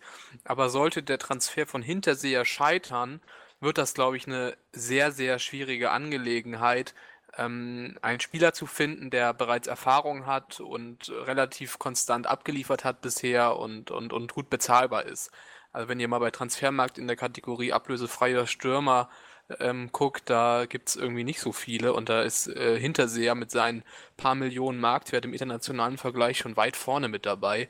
Ähm, Mhm. Und äh, das ist ähm, interessant und ich weiß halt auch ge genau, oder wir wissen ja genau, äh, wie schwierig das ist, da vorne jemanden zu finden. Also schauen wir mal. Aber tendenziell würde ich Bobby Wood natürlich ähm, auch, auch abgeben, sage dann aber äh, gleichzeitig, dass der Hinterseher-Transfer am besten ja, klappt. Also ähm, das wäre eine große Verstärkung und äh, mit so einem Transfer könnte man den äh, Lasogga-Verlust nicht nur auffangen, sondern würde sich dann meiner Meinung nach halt auch deutlich verbessern, sowohl finanziell als auch äh, vom Charakter her und, äh, Und und so sowieso. Ja, genau. Also der würde auch ganz anders mitspielen. Beim Trainer ist es halt so, dass ich einfach nicht mehr glaube, dass Hannes Wolf hierher passt. Also die Saison hat gezeigt, dass man auf jeden Fall ein bisschen Erfahrung braucht und äh, auch jemanden, der mal, der mal laut wird und der die, der die Leute halt auch, auch mitreißen kann. Also das äh, ist bei den HSV-Fans ja so, wir brauchen nicht zwingend ähm, schönen Fußball und die besten Ergebnisse, aber irgendwie einfach mal so einen Kick an der Seitenlinie und, und da sollte man halt auch, auch versuchen, dass man das im Sommer ähm, wieder auf der Position hinkriegt. Ob man das jetzt mit Dieter Hacking macht oder ähm, anderen nicht genannten, noch nicht genannten Trainerkandidaten, weiß ich noch nicht. Ich habe da auch noch keinen Favoriten. Aber da sollte man auf jeden Fall sich verändern, weil ähm, der Trainer Wolf auch nicht mehr vermittelbar ist, glaube ich, an die Fans. Das ist, äh, viele blicken dann halt auch recht äh, undifferenziert darauf und das hat man ja auch gesehen. Also der wird schon beim Training bepöbelt. Ja. Ey, das fand ich richtig asozial. das- das macht also das nicht, geht ja. gar nicht. Und ich hätte dann ihn, ja. wird auch noch irgendwie, steht heute in der Mopo, ja, warum hast du das gemacht? Ich Ja. dachte mir so, hä, muss man nicht veröffentlichen, tut mir leid. Ja, ich hätte, also generell hätte ich auch Wolf schon vor dem letzt, also vor dem nächsten Spieltag jetzt Ja. entlassen, weil das am Freitag äh, oder am Sonntag, das wird für uns alle ein riesiger Spießrutenlauf, glaube ich. Äh, und ich hoffe, dass es noch glimpflich ausgeht, aber das äh, hat er dann am Ende auch nicht verdient. Also klar, er hat, ist verantwortlich dafür, aber Ja. dass man ihn jetzt da so nochmal hinsetzt, finde ich nicht so fair. Ähm, Sportvorstand ist es halt so, dass es, dass die Wechsel in den letzten Jahren einfach nichts gebracht haben. Man muss sich nicht wundern, dass es sportlich nicht funktioniert, wenn man jeden Sommer oder äh, ja eigentlich ja jeden Sommer irgendeinen neuen sportlichen Verantwortlichen auf der Position hat oder eben eine Ebene drunter. Das die letzten Jahre der Fall war und deshalb muss man da auf jeden Fall weitermachen, weil es halt auch finanziell und konzeptionell nicht wirklich Sinn macht. Äh, Die Fehler müssen aufgearbeitet werden und es braucht eine große und transparente Analyse, dass man auch den Fans sagt, hey, sorry, wir haben es echt verhauen, aber äh, Tabula Rasa zu machen auf dieser Ebene, das ist doch äh, das, was in den letzten Jahren so oft passiert ist und nicht, uns nicht einen Schritt weitergebracht hat. Außerdem sehe ich das doch ähnlich wie Jan. Die Transfers von, von Becker waren wirklich gut, finde ich. Er ist recht spät gekommen im letzten Sommer. Ähm, äh, und jetzt auch die Vorbereitung für die neue Saison bin ich auch sehr zufrieden damit. Ich meine, wann hatten wir das das letzte Mal, dass wir im Mai bereits drei feste Verpflichtungen vermelden können? Und ich glaube, dass das in den nächsten Wochen auch mit einem ordentlichen Tempo vorangehen wird. Also da würde ich erstmal nicht äh, ansetzen und Becker auf jeden Fall das eine Jahr jetzt auch noch, noch geben. Ebenso Hoffmann natürlich auch. Und auf Spielerebene, ja, freue mich tatsächlich darüber, dass äh, Spieler wie Lasogga und Holtby jetzt erstmal weg sind. Das sind am Ende Spieler, gegen die ich nichts persönlich habe und äh, denen ich ja auch jahrelang zugejubelt habe und so. Aber es ist einfach mal Zeit für Veränderungen und äh, die haben es nicht geschafft, hier die Wende hinzukriegen. Genauso ist es bei Sakai und auch der sollte gehen und so weiter. Also man muss jetzt halt echt mal diesen um Umbruch, den man immer hatte in den letzten Jahren, der schon recht groß war, muss man jetzt halt mal in einer Größe vollziehen, wie man ihn noch nie hatte. Dann schafft man eine gute Grundlage dafür, dass es wieder bergauf gehen kann. Ja, ähm, ähm, also,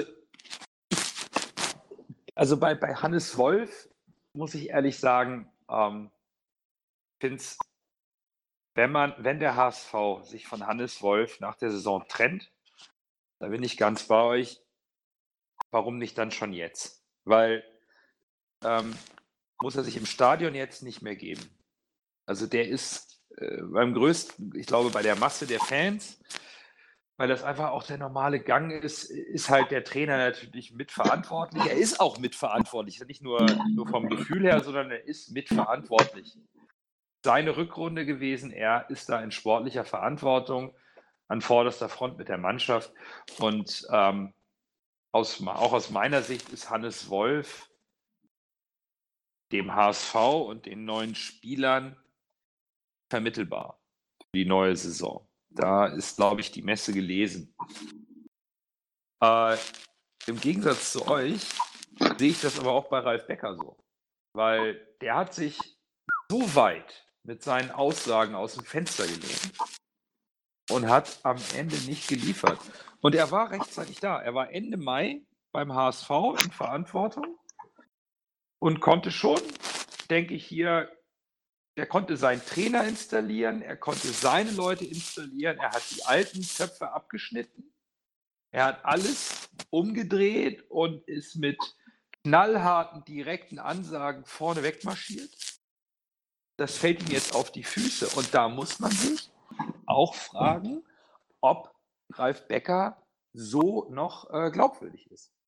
Und also da gebe ich dir an sich recht. An sich für mich, also für mich ja. persönlich, ich, ich sehe das Schicksal von Becker und Wolf tatsächlich weiterhin, das habe ich hier auch gesagt und dabei bleibe ich auch, in den äh, vorherigen Folgen ganz stark miteinander verwoben.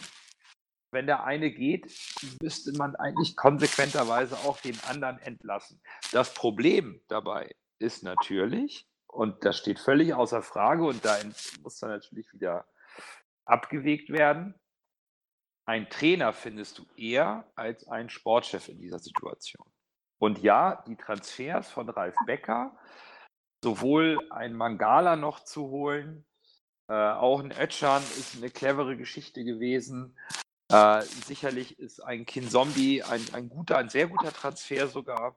Äh, und die beiden anderen ablösefreien Spielern sind nicht verkehrt. Aber er hat natürlich auch den Fehler gemacht, Steinmann und Moritz abzugeben. Das war vielleicht nicht ganz so clever, aber wie auch immer.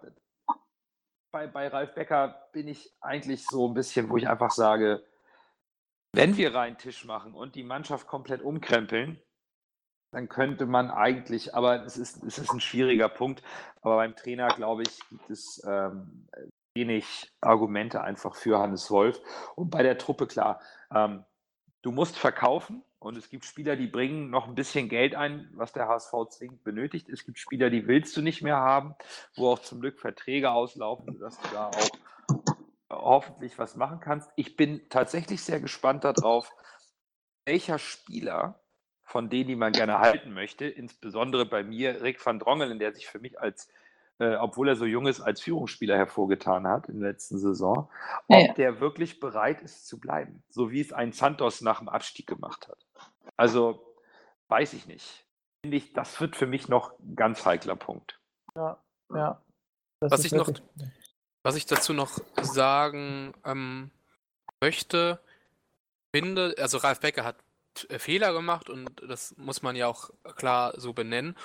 Aber ich finde, wenn man das vergleicht mit den Fehlern, die in den letzten Jahren gemacht wurden, hier in Hamburg, dann sind das ja irgendwie sehr kleine. Also klar, dass man, das ist, dass man einen Trainer holt und dass, dass der das dann jetzt verhaut, das ist natürlich Mist so, aber wäre ich damals Ralf Becker gewesen, ich hätte Hannes Wolf auch geholt, äh, geholt. Und zwar. Ich, äh, ich verstehe deinen Punkt. Also Ja. Mir geht es mir geht's mehr um die, um die Aussagen. Während Genau. Hannes Wolf überhaupt nicht irgendwie auf die Pauke gehauen hat und irgendwie die ganze Zeit sehr versucht hat, sachlich zu bleiben und irgendwie relativ emotionslos nach außen hin, Mhm. Geht der Bäcker los wie der Elefant im Porzellanladen und muss seine Trainerverpflichtung erstmal sowas von in den Himmel loben und damit sich selbst auch, um damit überhaupt, als ob er das rechtfertigen muss. Er ist Sportchef. Wenn er der Meinung ist, er muss einen Trainer aus sportlichen Gründen wechseln, weil man von vornherein nicht an den ehemaligen Trainer geglaubt hat, dann brauche ich das mit solchen markanten Aussagen, die am Ende ihm direkt vor die Nase fallen oder auf, äh, vor die Füße fallen, muss ich das nicht untermalen und schon gar nicht bei der Hauptversammlung auch noch, noch mal einen drauflegen, nur weil wir gerade Herbstmeister geworden sind. Das wirkt auf mich ein bisschen wie, ich mache mal die Augen zu und feu- ja. feuer einfach los, weil es gerade geil läuft und es kann ja gar nicht schiefgehen in meiner Welt. Ja, buff. Jetzt Ralf- stehen wir da. Ralf Becker hat diese Kraft des Vereins so wunderbar unterschätzt. Das ist, also ich glaube, der hat nicht gedacht, dass ihm diese Worte mal auf die Füße fallen werden. Und jetzt tun sie es ja mit einer Härte, äh, die äh, ja die sich in den kommenden Wochen noch deutlich äh, zeigen wird. So. Und äh, auch da glaube ich halt auch, also da, da wird er dann halt auch draus lernen. Aber er hat ja nun mal auch sein, seine sportlichen Strukturen durchgesetzt, hat noch einen, per, einen Sportdirektor dazugeholt oder einen äh, ja, Sportdirektor oder Kaderplaner oder was auch immer, äh, der Michael Mutzel da, da ist. Aber ich bin mir ziemlich sicher, dass, ähm, äh, dass, man, dass man mit ihm den Weg weitergehen wird, weil ich halt auch glaube, es braucht ein zweites Jahr, um die Schäden, die halt auch, im, äh, die sich bis zum letzten Sommer angestaut haben, in ja irgendwie acht Jahren oder so, bis man die ausgemerzt hat, braucht es halt mehr Zeit. Und ich war, also äh, das ist äh, klar, äh, dass das alles kritisiert werden muss, aber man hat ja doch noch sehr gelitten unter den Fehlern der letzten Jahre. Also hätte Becker ansatzweise das Budget des ersten FC Köln gehabt oder was auch immer, ähm, dann, dann, dann wäre das alles, glaube ich, auch besser machbar gewesen. Und man muss halt auch hier nochmal betonen, der Abstieg war nicht wie in Köln ein Betriebsunfall, sondern das Resultat von so unfassbaren Fehlern in den letzten Jahren, ähm, dass ich glaube, dass sehr, sehr viele, ich glaube fast 90 Prozent äh, der, der möglichen Sportdirektoren äh, oder Sportvorstände, die es so gibt auf der Welt, in Hamburg auch massive Probleme bekommen hätten. Das heißt, wenn wir Becker jetzt entlassen, dann gehe ich davon aus, dass der nächste genauso ähm, seine Probleme haben wird, wie, äh, wie Ralf Becker das in den letzten Monaten hatte. Damit hast du äh, ziemlich sicher recht und ähm, sagst auch absolut die richtigen Punkte. Mich persönlich habe einfach, das ist jetzt natürlich nur mich, ich als Fan und, und, und Supporter des HSV, habe aufgrund äh, des Auftretens von, von Ralf Becker und der Art und Weise, wie er einige Dinge angegangen ist, einfach da auch da ein Vertrauensverlust. Das ist aber, wie gesagt, nur bei mir persönlich. Wenn der ähm, äh, sachlich gesehen einen guten Job macht und sicherlich braucht auch ein Sportchef ein zweites Jahr, um vollkommen richtig, um überhaupt hier aufzuräumen. Da sind wir aber dann wieder beim Thema, das könnte man das auch dem Trainer zugestehen? Ja, nein. Da sind wir aber irgendwie alle, wo wir sagen, nee, dem Trainer nicht, dem Sportchef schon. Sind unterschiedliche Positionen. Ich, ich tue mich halt äh, bei beiden schwer, aber äh, wahrscheinlich wird es so kommen, dass, dass Ralf Becker bleibt und sozusagen einen zweiten Schuss bekommt.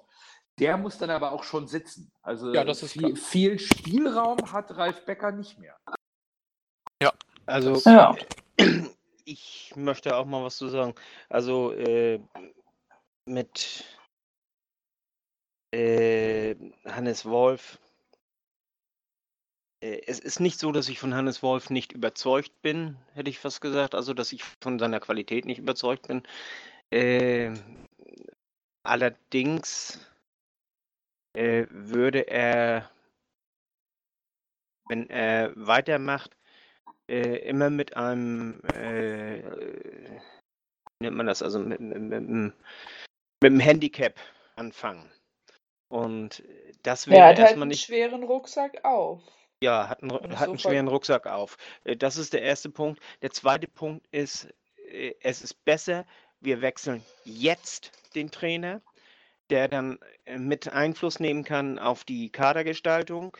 Der kann sagen kann, was, was er haben will, was er braucht und, und, und äh, der dann auch äh, die Vorbereitung macht und äh, mit einem Konzept in die neue Saison geht, das ihm äh, also dass das auf ihn zugeschnitten ist und, und äh, also das, äh, den, den Trainer zur Mannschaft und die Mannschaft dann eben auch zum Trainer, als äh, dass wir mit äh, Hannes Wolf jetzt anfangen und dann so wie wir das mit so- so oft schon gemacht haben, nach fünf Spieltagen stellen wir fest, oh, geht doch nicht. Wir schmeißen den Trainer raus und dann haben wir, äh, dann müssen, dann müssen wir nämlich nehmen, was auf dem Markt ist. Äh, Also äh, was, was, äh, und, und die Aus, Auswahl ist nicht mehr so groß und äh, jetzt, jetzt können wir uns einen Trainer eher aussuchen, der zu uns passt. Dann müssen Was- wir nehmen, was, was einfach da ist. Wären denn Ja. eure Wunschkandidaten? Äh, Lass, lass uns da mal gleich drüber schnacken. Äh, Okay. ich, ich bin nämlich noch nicht fertig. Von daher denke ich, dass es äh, wirklich das Beste ist, äh, Wolf jetzt auszutauschen. Was äh, Ralf Becker anbelangt, da bin ich anderer Meinung als du, Nando, aber das wissen wir ja schon länger. Äh, er hat meiner Ansicht nach eine Personalpolitik, äh, also eine gute Personalpolitik gefahren, nee, eine befriedigende, will ich mal so sagen. Eine gute äh, wäre noch besser, aber, aber er, er hat eigentlich einen großen Teil guter Transfers gemacht. Man darf auch nicht vergessen, er hat kein Geld zur Verfügung gehabt. Der einzige Spieler, für den wir Geld ausgegeben haben, das war hier äh, Narei. 1,7 Millionen. Und er hat daraus auch, auch einen einigermaßen vernünftigen Kader gemacht, eigentlich, finde ich.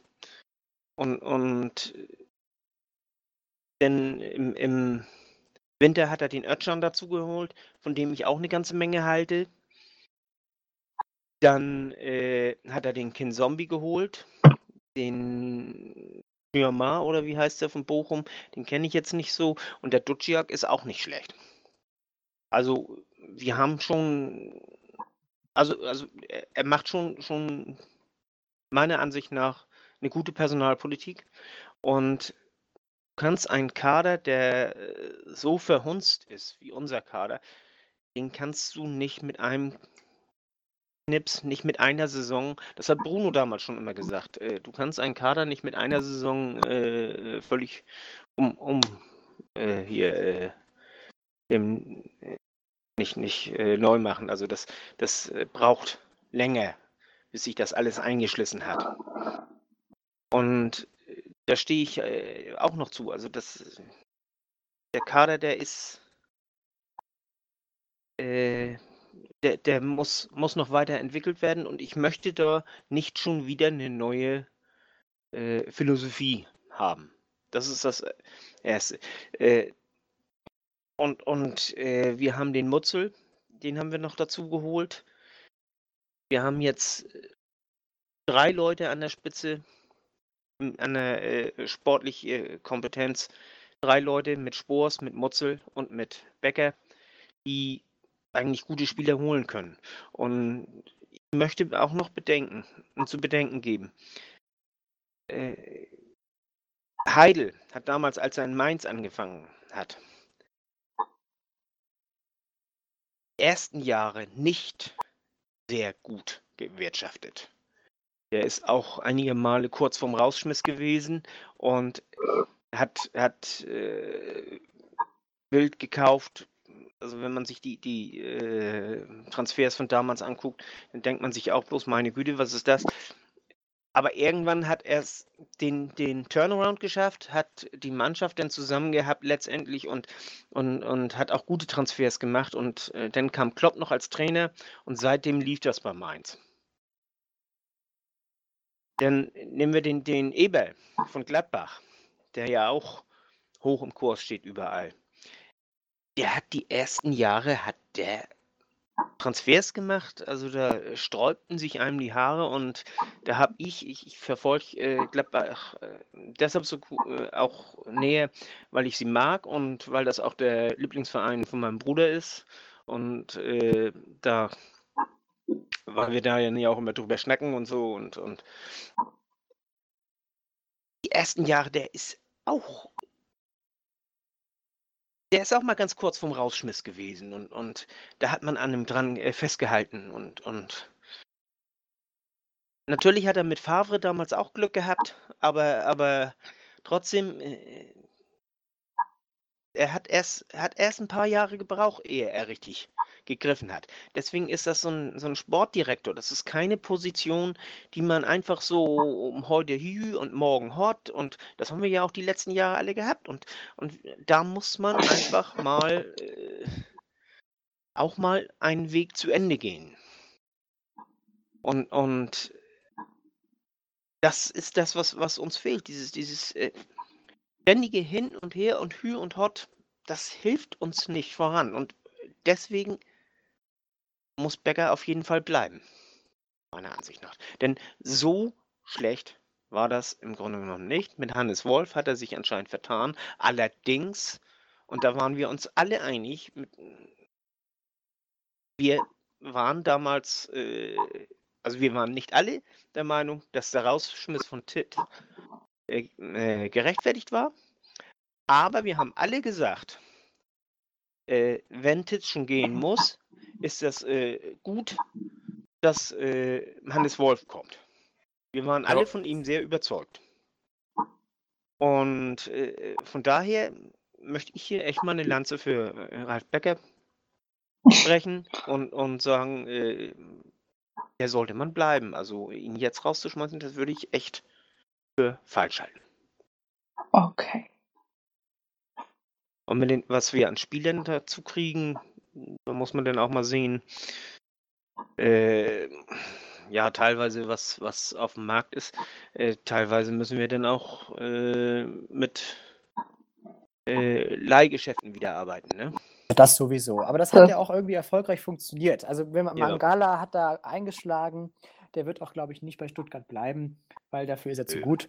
Und ähm, ich bin da ähnlich, ich bin da auch ein bisschen zwiegespalten. Klar, alle, Ralf Becker hat sich arg aus dem Fenster gelehnt, hat einiges gesagt, was man hätte nicht sagen dürfen und hat auch mit, so. den, mit den Laien von Moritz und Steinmann wahrscheinlich einen Fehler begangen.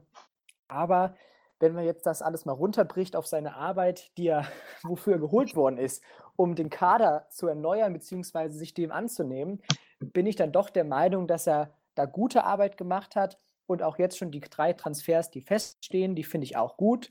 Und ich glaube auch, und ich traue es ihm auch zu, weil ich ihm abkaufe, dass er, das hört man immer so oft, aber es klingt doof. Und ich glaube, der Mann hat wirklich Bock auf den HSV und der, der kann sich gut mit dem Verein identifizieren. Und ich glaube, Jan?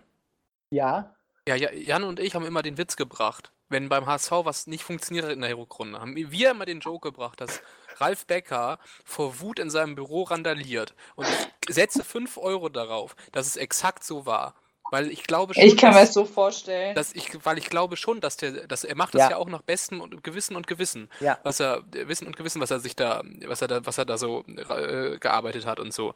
Und ich glaube, das war alles gut durchdacht und alles überlegt und dann siehst du, wie das alles zusammenbricht. Und ich glaube, der ist richtig fertig im Moment und wird aber trotzdem noch genug Bock und genug Kraft haben, das, Das wieder in. Angriff zu nehmen. ja, hast du mal Interviews mit Ralf Becker gesehen? Äh, Das ist wie der Hammer, genervt oder? der ist, wie der, wie der, du merkst einfach, dass er sich wirklich zusammenreißen muss, dem ähm, Reporter nicht ins Gesicht zu springen, ja. Also wirklich, ich habe Finde ich selten, aber auch. Bei habe manchen selten- Fragen ist das auch äh, eine wirkliche Ja. Leistung. Also ja, da, das stimmt. da ich wundert man sich eigentlich, äh, dass das, äh, dass Aber da ich nicht hab- mehr Leute den, Genau, den aber ich habe selten jemanden Gesicht gesehen, der so subtil und unterschwellig den Leuten zeigt, wie wenig Bock der gerade auf die Situation hat, ja. Also Ralf Becker kann das wirklich ganz toll und Ja. ähm, da merkt man einfach diese Wut einfach super und deshalb auch immer der Joke, weil ich glaube, dass Ralf Becker wirklich, wirklich sauer ist und auch sehr laut werden kann. Ja, das glaube ich auch. Und ich, vor allem, ich habe immer so das Gefühl, wenn man so Interviews von ihm sieht, Da ist immer so im Hintergrund so eine Bombe, die immer die ganze Zeit tickt und tickt und tickt und dann ist die Pressekonferenz gerade beendet, bevor sie hochgeht. Ja, aber auch Dann geht's ins Büro. Ja, Ja, vor, dem, genau. vor dem Spiel, wenn der da Fragen irgendwie am, am Spielfeldrand beantworten muss, glaube, das, das, da, da hat er überhaupt keine Lust drauf. Ja, der will einfach seine Arbeit machen und will da nicht genervt werden. Und bei, wie, grad, wie wir gerade schon gesagt haben, die Fragen sind ja teilweise wirklich so schlecht gestellt. Also da würden wir alle deutlich bessere Fragen formulieren können, als die Leute, die das beruflich dann da machen. Und dann kann ich es auch verstehen, aber ja, in Ralf Beckers Haut möchte ich momentan nicht stecken, weil er hat viel zu, viel zu tun jetzt, wird er haben.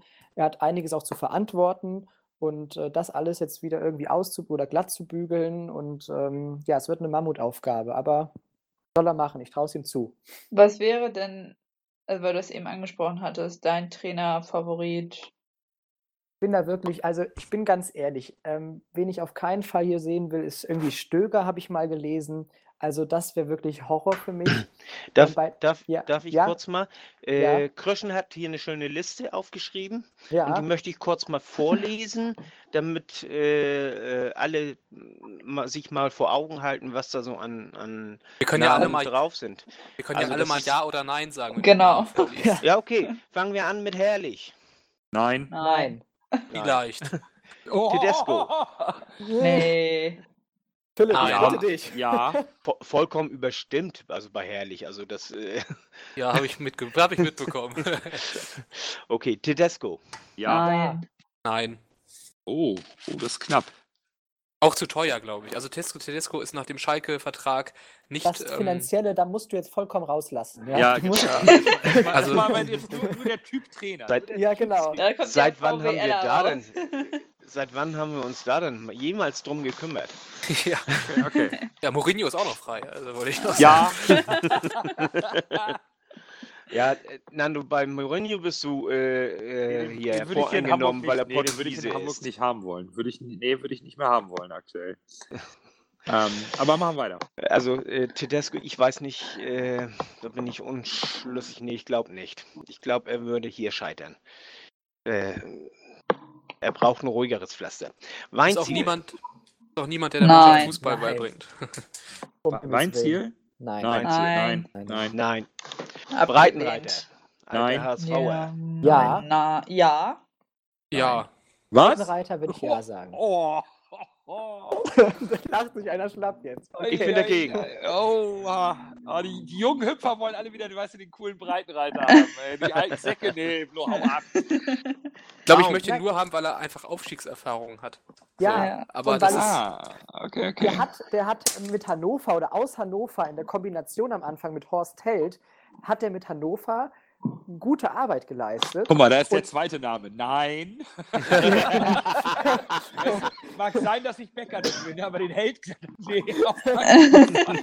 Horst Held übernehmen sie. Ja, nein, also ähm, deshalb wäre ich da, glaube ich, würde ich jetzt nicht böse werden, wenn die sagen Okay. irgendwann jetzt Breitenreiter.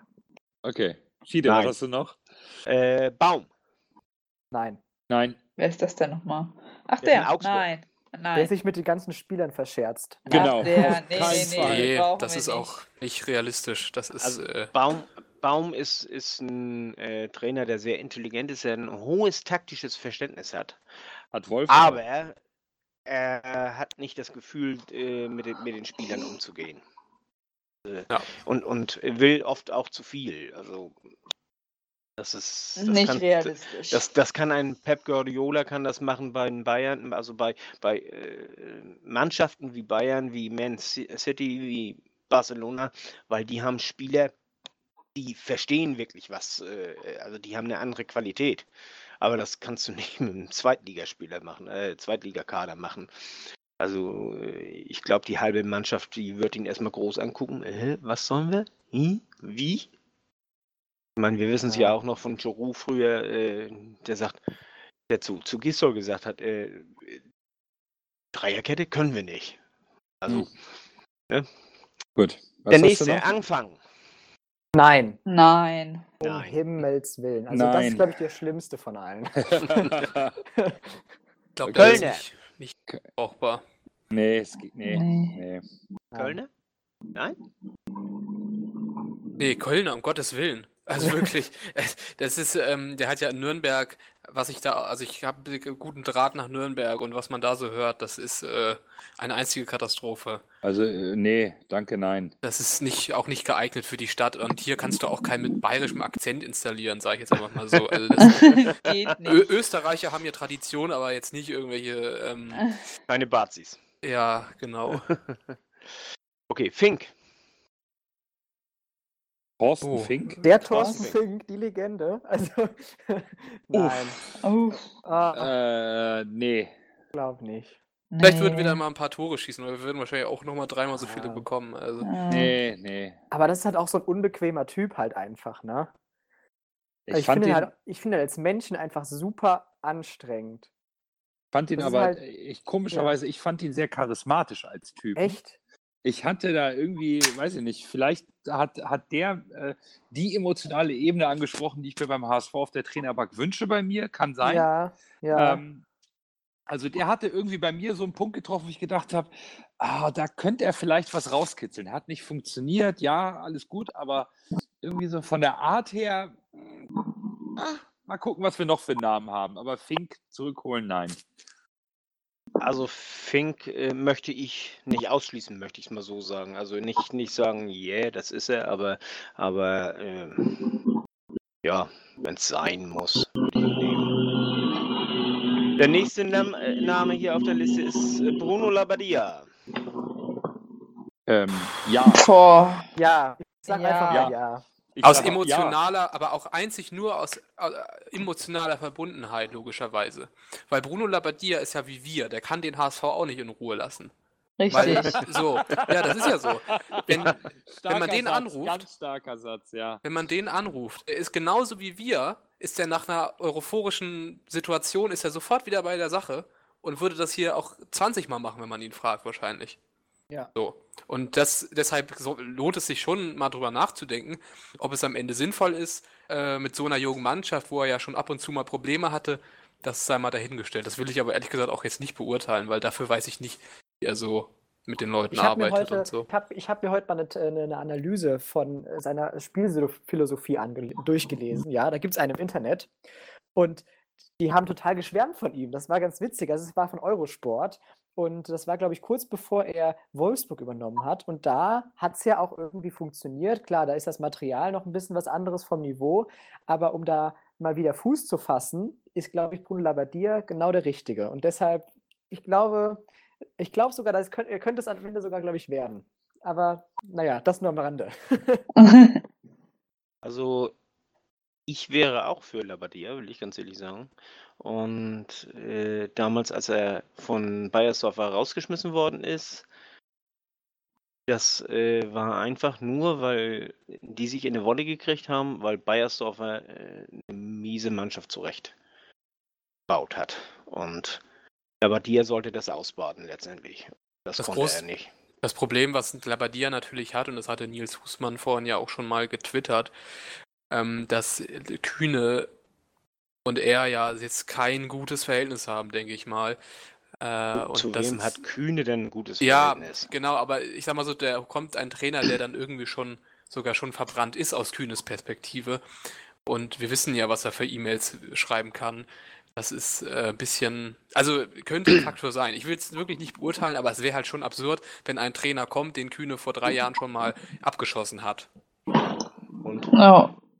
Also, äh, ich möchte nicht, dass wir in dieser Hinsicht in irgendeinster Weise auf Klaus-Michael Kühne Rücksicht nehmen. Ja, Denn äh, er hat gezeigt, dass er nicht mehr Ahnung hat wie äh, der Fan, äh, der irgendwo äh, von der Tribüne runterpöbelt. Also, Vielleicht war, ich, vielleicht war er das auch gestern beim Training, weiß ich nicht. Also, Inkognito. nee, das waren 75-Jährige und ich glaube, Kühne ist schon älter, ne? Ist er nicht schon über 80? ja. Ja. leider Ja. noch nicht, leider noch nicht zu alt, aber oh, naja. Der nächste ist Hacking. Dieter Hacking. Ich, ich, ich persönlich, Ich enthalte mich da. ich mag Dietmar Hacking nicht. Ich auch nicht. Und Philipp, oute dich jetzt. Du kannst Ich- ruhig Ähm, sagen. Ich Ich- habe ihn, ich habe in der Hinrunde oft Gladbach gesehen und das war richtig toll. Und Aber seitdem der- mag ich Dieter Hacking. Dann die Aber die Rückrunde, Rückrunde war auch ja, Mist. Ne? ähm, Also, ja, jetzt-. Ja. Jetzt, jetzt möchte ich aber da mal was zu sagen. Wie gesagt, ich verfolge Gladbach ja auch schon länger. Äh, was Gladbach vorher unter ihm gespielt hat, war nicht so toll. Und äh, die Rückrunde war auch nicht so toll. Es war wirklich nur diese, dieses eine halbe Jahr. Also von daher lassen wir es. Ja, Und Ähm, ja. äh, zu, zu Dieter Hacking gibt es einen schönen Spruch, weißt du, der kann jede Mannschaft auf Platz 5 führen. Und äh, Platz 5 ist kein Aufstiegsplatz. Richtig.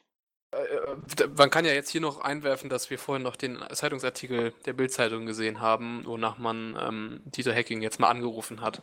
Oder der Ja, aber- Dieter Hacking mal angerufen hat. Ja, Aber schauen Und wir mal. Hacking verzichtet noch auf die China-Reise, die jetzt ansteht. Gut, äh, ändert ja nichts daran, ist, wir werden ja jetzt gefragt, was wir davon halten. Ich, ich bin. Ja. gegen, ich bin Ja. gegen Hacking. Ich kann, ich habe da kein gutes Gefühl.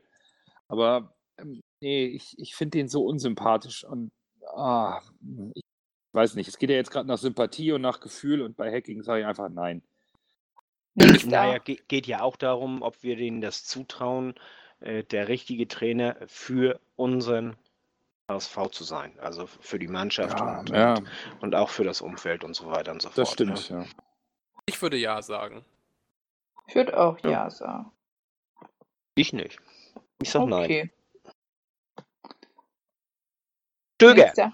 Stöger. Nein, Nein, nein, nein, nein. Oh, nee. Nein, nein, auch Nein. wenn er Österreicher ist, passt nicht. nein. Korkut. Nein. Nein. Auf gar keinen Nein. Korkut hätte ich Fall. so als, als Witz für die letzten drei Spieltage gut gefunden, aber ähm, Als Witz. ja, ich habe getwittert äh, mit Korkut in der Relegation Stuttgart den Rest geben, aber Oh. das so. ist ja ist ja leider nicht mehr möglich, von daher macht das auch keinen Sinn mehr. der Zug ist abgefahren. Zorniger. Nee. Ja. Nein. Da würde Ja, ich auch ja. einfach mal Ja sagen.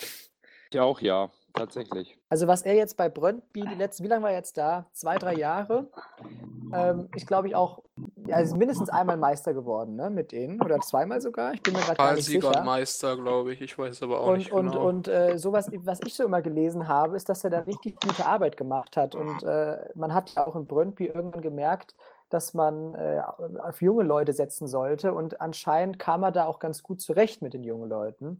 Ähm, also da wäre ich gar nicht abgeneigt. Ich glaube, dass das ein guter Mann ist. Er hat was, was viele hier in den letzten Jahren nicht haben, hatten. Er ist ein Offensivtrainer. Wenn er Mhm. spielt, dann, also, dann fallen immer Tore vorne. Natürlich ist das in der Defensive problematisch. Hat man in Stuttgart richtig krass gesehen. Vor vier Jahren ist es ja auch schon wieder her.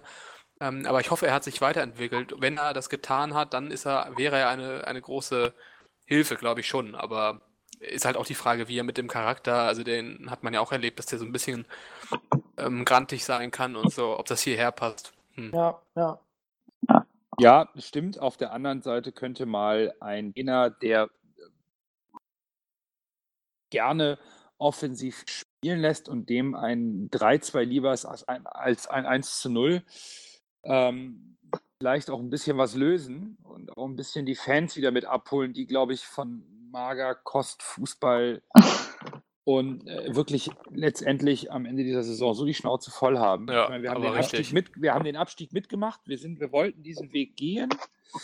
Und ähm, dass da wieder so viel kaputt gemacht wurde, das ist etwas, das muss der Verein sich irgendwie zurückholen. Und am leichtesten geht sowas mit erfrischtem Offensivfußball, weil der Fan dann eher positiver im Stadion mitgeht, als wenn es Gegurke zum 1-0 wird. Also das, äh, glaube ich, ist schwierig nochmal zu vermitteln.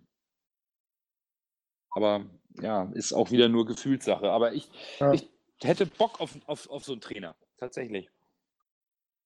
Ja, Also ich bin gegen Zorniger. Ich äh, halte seine Art, Fußball zu spielen, nicht für die allerbeste, muss ich ganz ehrlich sagen. Und äh, er ist sicherlich ein bisschen offensiver, aber äh, in, in Brøndby hat es geklappt, aber in Brøndby, äh, da hat er aber auch drei Viertel der Gegner, die einfach nicht, nicht die Qualität haben. Und da kann er dann auch mal hier Spieler schonen. Und in Stuttgart ist er auch unter anderem deshalb gescheitert, weil die keine, keine Kondition hatten, die hatten keine Frische mehr und, und, und weil die jede Woche an die Grenzen gehen mussten und, und konnten das nachher nicht mehr.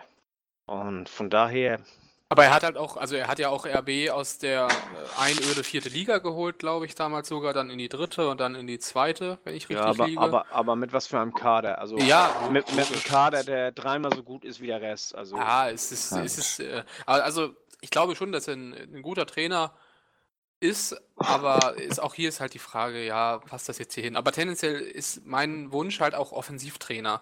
Also das klingt jetzt pauschal so ein bisschen absurd, aber einfach mal jemanden zu holen, der schafft, dass da nicht drei Schüsse aufs Tor gehen, sondern dass mal 15 Schüsse äh, mal auf, auf den Kasten gehen, wenn es mal nötig ist. Und dass man halt auch mal äh, gegen einen Verein äh, mal ein Zeichen setzt. Also ich will jetzt nicht sagen, dass man die alle weghauen muss, aber das hat ja in der Saison auch gefehlt, dass man irgendwie mal einen Moment hatte, wo man sagte, aha, da sieht man mal die Qualität und so.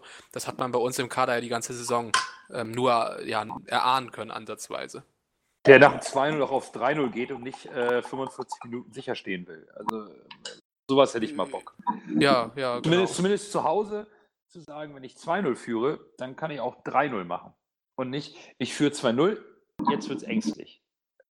Ja. Ja, diese Balance, ein bisschen mehr in die Offensive zu gehen, die, die wünsche ich mir auch. Okay, wieder hast du noch einen auf der Liste. Mr. X. Mr. X, Sagst ich habe einen ganz Mr. Verwegenen Namen, aber das wird nicht funktionieren. Mr. X Ja. wird's, Mr. X wird's dann, glaube ich, auch Ja. übrigens. Also Ja. ich kann mir nicht vorstellen, dass einer der genannten Namen ist am Ende dann auch. Also äh, klar, aber ich glaube, dass es eher ein anderer wird noch. Also ich ähm, persönlich äh, würde äh, einen Trainer spannend finden, der aktuell noch unter Vertrag ist und der hier beim HSV als Spieler einen ganz tollen Ruf genießt. Ist unfassbar unrealistisch, aber ähm, weil der HSV, glaube ich, nicht die Zeit hat, um abzuwarten, ob der FC Bayern München mit Nico Kovac weitermacht oder nicht. ähm, aber das wäre so ein Typ, de, de, auf den hätte ich halt beim HSV halt Bock. Weil der mir, der hat mir mit seiner Arbeit bei Frankfurt unfassbar imponiert. Ähm, Bayern München ist aus meiner Sicht viel zu groß für ihn. Ähm, und der HSV wäre so eine Aufgabe, die, die wäre ihm, glaube ich, tatsächlich auf den Leib geschneidert. So von dem, Also, was ich. Den nehme ich. Ja, den nehme Also, ich auch. Also das, was ich, was er bei Frankfurt gemacht hat mit dieser Mannschaft, wo er es geschafft hat, aus über den Siegeswillen und Einsatz dann auch zum Spielerischen zu kommen, da richtig die Jungs konnte. Von profitiert ja auch der, der Hütter jetzt in der zweiten Saison. Und, und Frankfurt hat wieder unfassbares Niveau hingelegt, was man denen so nicht nochmal zugetraut hätte. Ähm, es ist unrealistisch, wird auch wahrscheinlich nicht funktionieren, gar keine Frage. Aber so vom, vom Typ her, glaube ich, ähm, der Kovac, der Frankfurt trainiert hat, der wird mir beim HSV, der wird mir munden. Aber ähm, ich glaube auch, es, entweder wird's, wird wird so Hacking Labadia oder tatsächlich Mr. X, also zwei so einer erfahrenen Hasen.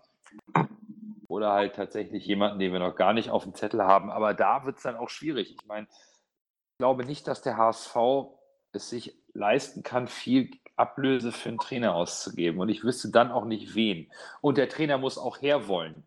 Also, ah, Das, also wir, wissen ja, dass wir können, wir können jeden Trainer verbrennen. Das ist ja eh das große Problem. So, Ja. und deshalb ist halt, würde ich, habe ich ja vorhin auch schon gesagt, so ein bisschen Erfahrung äh, begrüßen, weil man sieht halt, wie, wie zügig äh, dieser Verein die Leute verschlingt. Das hat man Mhm. bei, das hat man ja bei Titz gesehen und äh, bei Wolf hat man es gesehen und, und ähm, deshalb wäre mein Favorite halt auch irgendwie jemand mit Erfahrung, aber wer das sein soll, keine Ahnung. Es kann halt auch jemand aus den Niederlanden sein oder aus England oder ich weiß es nicht. Wir sind gespannt. Es wird ja wahrscheinlich äh, dann am nächsten Montag die Entscheidung kommen nach dem Duisburg-Spiel. Ja, Also zumindest nicht bis Ende- gesagt. Zumindest bis Ende Mai brauchst du einen Trainer. Ja. Ja, ich habe hab eine Frage, habe ich noch mal so an, an alle. Ähm, so vielleicht als Abschlussdiskussion, jetzt sind wir auch schon ganz lange dabei. Also ich möchte zu den Trainern noch was sagen. Ja, dann, dann ich mach darf. du noch mal. Ja, mach, Ja. mach noch mal. Also äh, ich möchte noch mal den Namen äh, Paul Dardai in, in den Raum schmeißen, der ja bei Hertha aufhört. Sicherlich, äh, er hat gesagt, er will dann erstmal pausieren und äh, will dann im nächsten Jahr wieder die A-Jugend von Hertha übernehmen. Ist allerdings die Frage, wenn er die Möglichkeit hat, hier beim HSV, ob er dann auch wirklich, äh, ob er das, das auch äh, nicht vielleicht als interessante Aufgabe ansieht. Ist Was zumindest ein interessanter Name. Also mit, mit äh, ja, also vorstellbar ist es. Ähm, aber auch bei Paldadei weiß ich nicht, ob er vom Typ her nach Hamburg passt. Ich habe aber Berlin jetzt auch nicht so gut verfolgt, aber äh, ja, also qualitativ sicherlich ein Trainer, den man nicht ablehnen sollte. Glaube ich schon. Was meint ihr anderen dazu? Ähm, Dardai hat, glaube ich, extrem profitiert durch seinen Co-Trainer oder von seinem Co-Trainer profitiert. Äh, Ich, mir fällt der Name nicht ein, aber irgendwie so Rainer Wittmeier kann das sein. Der geht jetzt nach Stuttgart ähm, und das hat mir auch mal ein, ein, ein Hertha-Fan erzählt, dass äh, da halt auch viel im Team zusammengearbeitet wurde. Bei Dada hätte ich dann auch die Angst, dass das halt so ein One-Hit-Wonder wäre, also auch in Stuttgart, weil der ja auch in der Karriere da lange oder fast nur gespielt hat und sein Sohn da sogar noch in der Mannschaft irgendwie hatte und irgendwie da, also aus der Jugend noch kam und das ist halt alles sowas, was meiner Meinung nach dafür spricht, dass es woanders Probleme geben könnte. Und er wäre halt auch eher so ein Brechertyp. Da gäbe es keinen keinen schönen Fußball und ähm, die Hertha-Fans waren ja mit der Entwicklung in letzter Zeit dann, dann auch eher unzufrieden. Aber muss man, also wäre jetzt nicht, wär, würde ich jetzt nicht nehmen, Dardai, aber gibt sicherlich auch Argumente für ihn, das will ich jetzt nicht ausschließen. Also ich finde es irgendwie schwierig, keine Ahnung. Ich finde, bei Hertha hatte er ja auch immer richtige Schwankungen in, äh, während der, ich weiß nicht, wie lange war der jetzt Trainer da? Vier Jahre. Vier Jahre. Hinrunde haben die immer richtig geil gespielt und Rückrunde sind sie dann auch so eingebrochen oder man wusste nicht, was kommt. Also ich weiß nicht. So ganz überzeugt bin ich nicht. Aber im Okay. Moment bin ich eh so, weiß ich nicht. ist halt irgendwie schwierig. Jan, hast du noch eine Meinung? Zu Pal Dardai. Ja? Ich glaube einfach, dass Pal Dardai, ähm, weiß nicht, das klingt jetzt vielleicht hart, aber ich glaube, er ist jetzt verbrannt, ja. Das muss man leider so sagen. Also die Leistungskurve jetzt, äh, klar, ich, ich glaube, Philipp, hast du gerade eben gesagt, äh, dass es dass Pal Dardai ein One-Hit-Wonder ist, ja, mit Berlin und äh, oder war. Und der Meinung würde ich komplett zustimmen, weil ich, ich erinnere mich noch, ich glaube, das war jetzt vor einem Jahr oder anderthalb, wo Berlin einen wirklich tollen Fußball gespielt hat unter Dardai und Dardai auch selbst komplett von sich überzeugt war. Das hat man richtig gespürt. Und, auf ein, und dann auf einmal kam nichts mehr. Und es hat sich jetzt in den letzten Monaten oder im letzten Jahr auch nichts mehr geändert. Und ähm, ich glaube, von daher brauchen wir auch gar nicht irgendwie die, den Weg irgendwie gehen, also beziehungsweise darüber nachdenken, weil er ja selbst gesagt hat, dass er jetzt erstmal studieren will oder sowas. Ähm, da bin ich schon eher bei Hacking. Ich habe jetzt auch gerade gelesen, dass er seine China-Reise abgesagt hat, ähm, um seine sportliche Zukunft zu klären, die jetzt in anderthalb Wochen stattfinden soll. Also vielleicht führt sein Weg doch tatsächlich nach Hamburg. Wir werden sehen. Aber Dardai würde ich mich eher von distanzieren wollen, von dem guten Mann. Ja, okay. Äh, ich wollte auch bloß einfach mal den Namen, in, in, weil, der, weil der auch diskutiert worden ist, in den Ja. Raum schmeißen. Also ich bin auch nicht von Dada überzeugt, muss ich ganz ehrlich sagen. Vor allen Dingen, äh, wenn, äh, was, was ich vorher auch noch nicht gehört hatte, wenn sein Co-Trainer äh, zu Stuttgart geht, dann äh, äh, wird er hier, äh, dann, dann ist das noch ungewisser. Ich hätte, äh, wenn, dann eh beide im Team genommen, weil ich hatte nämlich auch schon gehört, dass äh, vor allen Dingen das, das Taktische und so oft mit, mit seinem, äh, mit seinem Co-Trainer da, da bespricht. Nächster Name, David Jarolim. Nein. Nein. Das, äh, das, ist, äh, das ist ein Himmelfahrtskommando. Auch, auch für, für Jaro. Das ist äh, Wahnsinn. Aus meiner Sicht. Das, das, das kann man nicht bringen. Du kannst diesen Spieler nicht in dieser Situation dahinstellen. Das hat er auch nicht verdient. Also das ist, äh, Jarolim, Nee. hat, der Jarolim hat hier auf jeden Fall eine Zukunft, aber erst dann, wenn er hier so quasi ein bisschen auch, auch mitlernen kann und, und was aufbauen kann. Und du hast in der zweiten Liga halt nicht die Chance zu lernen Nee, oder irgendwas aufzubauen in Ruhe und so. Das muss halt von Anfang an sitzen und das wäre eh zum Scheitern verurteilt. Also David Jarolim, den darfst du hier als Trainer nur dann installieren, wenn er eine faire Chance bekommt im Umfeld mit einem gemachten Nest.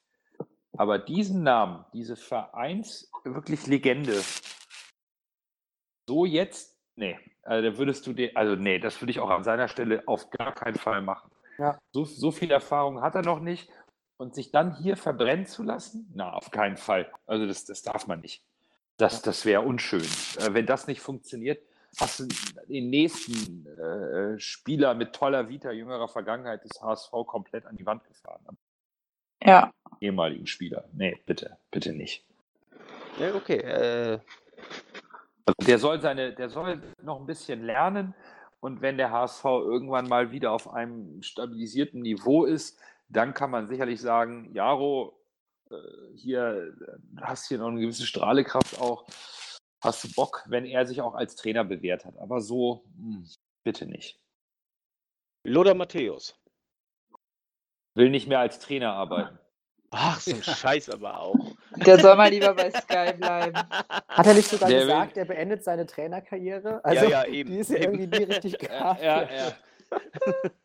ja, aber das, das sind jetzt, das, jetzt wird es aber ein bisschen abstrus. Ne? Ja, das war jetzt bloß noch ein Gag hinterher. Ja, okay. Also, Dann, dann, dann lass mich doch noch mal hier eine Abschlussfrage stellen für eine Ja. kleine letzte Diskussionsrunde. Darf ich noch Weil zwei ich- lustige ja, Namen reinwerfen? Ja? Und Na, zwar, ähm, Jan und ich haben ihn im Oktober am Rhein gesehen. Oder ja. ja, doch. Ähm, äh, das, der war früher Co-Trainer von Jürgen Klopp. Ähm, und heißt, ich weiß nicht, Buwatsch, glaube ich, mit Nachnamen. Ja, Tut- Ja. ach ja, am, ja. am Ende auch, glaube ich, unrealistisch. Aber da er halt Co-Trainer war und noch nirgendwo im, in der ersten Reihe gearbeitet hat, würde ich zumindest mal drüber nachdenken, wäre ich Ralf Becker. Er wurde ja mit, mit äh, Vereinen aus der Premier League in Verbindung gebracht, weil es hieß ja auch lange Zeit, er hat sich ja mit, äh, mit Jürgen Klopp ähm, gestritten. Das war ja auch dann, also es hat nicht mehr funktioniert. Und das war auch der Grund, weshalb sie sich dann getrennt haben als Trainerteam.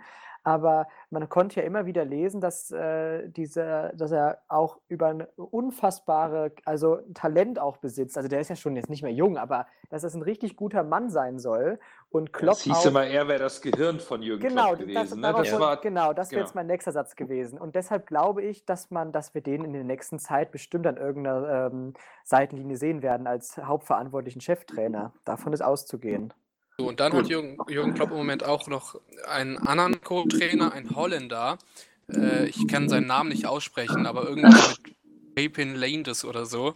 Ähm, und der ähm, hat mal für kurze Zeit hat der Klopp verlassen und hat dann irgendwie ein halbes Jahr in Nijmegen trainiert in Holland und Niederlanden. Das hat dann nicht so gut funktioniert, ist dann aber zurückgekehrt. Und äh, ja, das wäre jetzt, ich würde jetzt nicht sagen, der sollte es werden, aber wenn man mal guckt, was so auf den Trainerbänken sitzt, und zwar nicht in der ersten Reihe, sondern eben in der zweiten, dann gäbe es da, glaube ich, auch noch ähm, die Möglichkeit, ein paar Namen dann, dann reinzuwerfen.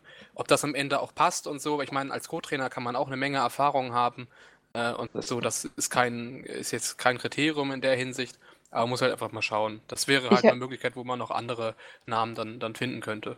Der Ich so nach amerikanischem Vorbild, ne? Also so ein bisschen zu sagen, ich nehme den Offensive Coordinator und mache ihn zum Head Coach. Also weil, ja, genau. so, so ne? Hm. Also äh, ist ein Ansatz. Ähm, weiß halt nicht, ob der HSV in der Situation ist, das vermitteln zu können. Das wäre wieder auch so ein Schuss, noch der sitzen muss. gelesen, dass der Buwac auch bei Schalke im Gespräch war. Ah ja. Ja. Gut, da ist es jetzt. Also den vorbei. ich, ich äh, glaube, dass äh, er sicher unter Umständen ein sehr guter Trainer ist. Ich halte ihn aber für den HSV in dieser Situation nicht für den richtigen Trainer. Denn wir brauchen einen, der meiner Ansicht nach einen, der äh, die Mannschaft die Mannschaft mehr formt. Wir brauchen keinen, äh, keinen, der jetzt die letzten taktischen Kniff irgendwie aus äh, hier noch, noch raussucht und so, sondern wir brauchen, äh, wir brauchen quasi den, den Bruno, den hier äh, Kloppo von dem, von dem Gespann. Ja, ich glaube, wir brauchen tatsächlich den Kapitän, also den erfahreneren Kapitän als den Neuling, der sich mal ausprobieren will. Ich, ich meine nicht, ich mein nicht nur wegen Erfahrung, sondern, sondern äh, der die Mannschaft, äh, der die Mannschaft versteht, der mit der Mannschaft, äh, der da einen gewissen Geist reinbringt, einen Mannschaftsgeist reinbringt, dass sie gemeinsam alle dieses Ziel wirklich auch erreichen wollen, dass sie, dass sie äh, äh, für den Trainer äh, durch die Hölle gehen, meinetwegen, und, und, und äh, dass der auch äh, möglich äh, ist optimal äh, schafft, äh, dass die hier eine ne Winnermentalität in, in den Verein kommt. Und äh, dazu brauchen wir keinen Taktiker, sondern einen, einen Kloppo. Nicht den Bubatsch, sondern den Kloppo brauchen wir. Falls ihr äh, wisst, was ich, weiß, meine. ja. Ja, ja. Deswegen, äh, das ist ja auch das, warum ich gegen Baum bin. Baum ist taktisch und so ist der auch. Der ist super. Bloß der schafft das nicht, die Mannschaft mitzunehmen. Und bei dem Bubatsch, ich, ich muss sagen, ich, ich kenne ihn persönlich nicht. Ich weiß, dass er als, als taktischer, als Taktiker äh, einen sehr, sehr guten Ruf genießt. Als Fachmann genießt er einen sehr, sehr guten Ruf. Aber dieses, da gehört ja noch mehr zu, eine Mannschaft zu leiten. Ne? Und diesen, diesen menschlichen Teil, den brauchen wir. Okay, ich würde sagen, schließen wir das Thema Trainer ab. Äh, Mhm. Nando, du hattest noch eine Frage, die du uns allen irgendwie stellen wolltest. Ja, wobei ich mir nicht sicher bin, jetzt sind wir hier schon zwei Stunden am Diskutieren, das könnte dann noch, noch deutlich länger werden. Okay, Ähm. wir, wir halten uns kurz. Ähm, ich habe die Diskussion heute mal so ein bisschen nebenbei verfolgt. Und das ist eine Frage, die der HSV selber auch mal, was seine Vereinsphilosophie angeht, gestellt hat. Muss man eine Mannschaft nach dem Trainer ausrichten oder holt man einen Trainer zu einer Mannschaft, die man hat und zu einer Philosophie, die man verfolgen will? Das war auch wieder so eine Frage, die jetzt wieder kommt, weil wir auch heute viel darüber gesprochen haben, dass wir einen Trainer haben mit einem Spielsystem, der gar nicht zum Kader passt. Beides. Kann, kann man das überhaupt, genau, also darauf wollte ich hinaus, kann man das überhaupt so sagen? Wir holen nur Trainer, die mit unserer äh, äh, Philosophie überhaupt zurechtkommen. Ich meine, äh, Fußball kann man nicht neu erfinden. Den einen oder anderen Ansatz im Fußball, mit dem man ähm, spielen lässt. Ähm, ist, dieses, ist die Diskussion überhaupt sinnvoll? Also ähm, muss man jetzt wirklich sagen, äh, Also- der Trainer muss zum Kader passen, aber oder soll der Trainer bei Transfers mitsprechen? Das ist doch alles so verworren. Ähm, äh, ich glaube, der Verein muss doch einfach mal einen klaren Weg vorgeben. Wenn der Verein sagt, wir wollen mit jungen Spielern arbeiten und keine teuren Transfers holen, dann muss man ja auch einen Trainer holen, der sich auf sowas einlässt und dann auch in der Lage ist, aus jungen Spielern etwas zu formen, wie eine Hierarchie, eine Struktur, also all das, was uns jetzt abgegangen ist. Ich finde schon, dass irgendwo der Verein schon ein Stück weit den Trainer danach aussucht, wie er zum Verein passt. Und zwar Ja. zur Gesamtphilosophie und zum Umfeld des Vereins, zur Emotionalität oder äh, wie auch immer man das nennen will. So, also ich, ich glaube, der, der Sportdirektor oder der Sportvorstand oder allgemein der Vorstand, der hat eine Philosophie vorzugeben und das muss auch der Fall sein. Also es bringt nicht, wenn du ähm, irgendwie das jeden, halt das, und deswegen bin ich halt auch dafür, dass man Becker auch noch eine zweite Chance gibt, dass man das äh, zügig äh, oder relativ oft dann, dann wieder ändert, dieses Konzept. Man muss es einfach mal vorgeben und es dann durchziehen. Und wenn es halt ein Jahr nicht klappt, dann bin ich mir aber sicher, dass es im nächsten Jahr klappt, wenn man aus seinen Fehlern lernt. Und so hat man dann auch die Trainer auszusuchen. Also ähm, man kann halt nicht, wenn man, einen, wenn, wenn die Mannschaft auf eine gewisse Spielrichtung ausgelegt ist, Bernd Hollerbach holen oder so zum Beispiel. Ähm, und ähm, man kann zum Beispiel, was man auch gesehen hat, nicht irgendwie offenbar Christian Titz ähm, durch Hannes Wolf ersetzen und so. Das muss man halt mal in den Griff bekommen. Aber ich glaube, tendenziell sollte der HSV überlegen, was wir und danach das Trainerpersonal ausgeben, Mhm. äh, auswählen. Denn es gibt genug Trainer, äh, ist glaube ich klar. Es gibt viel zu viel eigentlich. Äh, bin ich äh, voll bei dir. Äh, es geht jetzt ja aber auch um, um den Trainer an, an die Mannschaft anzupassen oder die Mannschaft an den Trainer anzupassen. Und da möchte ich klipp und klar sagen, beides. Den einen Teil, den hast du gerade gesagt. Der andere Teil ist, dass wir, äh, dass, dass, das, das geht mehr um, um die Feinheiten und so. Äh, da geht das gar nicht so direkt um, um das Spielsystem und, und, und äh, sondern da sagt er, äh, teilweise geht es darum, äh, möchtest du Spieler X haben oder lieber Spieler Y? Und da sagt der Trainer dann, du weißt was, also mit Spieler Y, äh, da stimmt die Chemie überhaupt nicht, den lass bloß da, ich nehme Spieler X und, und solche Sachen. Oder auch, äh, ähm, ich möchte ich möchte, äh, ich lege Wert darauf, dass wir äh, mit Standards arbeiten und so. Ich möchte einen guten Standardschützen dabei haben und ich möchte ein, zwei Spiele noch dabei haben, die auch wirklich mal einen Kopfball reinmachen können. So zum Beispiel, nur, nur um, mal, um mal ein Beispiel zu sagen. Ne? Und, und das ist, hat noch nichts mit Philosophie zu, zu tun und so. Das ist dann äh, so ein bisschen äh, Trainer.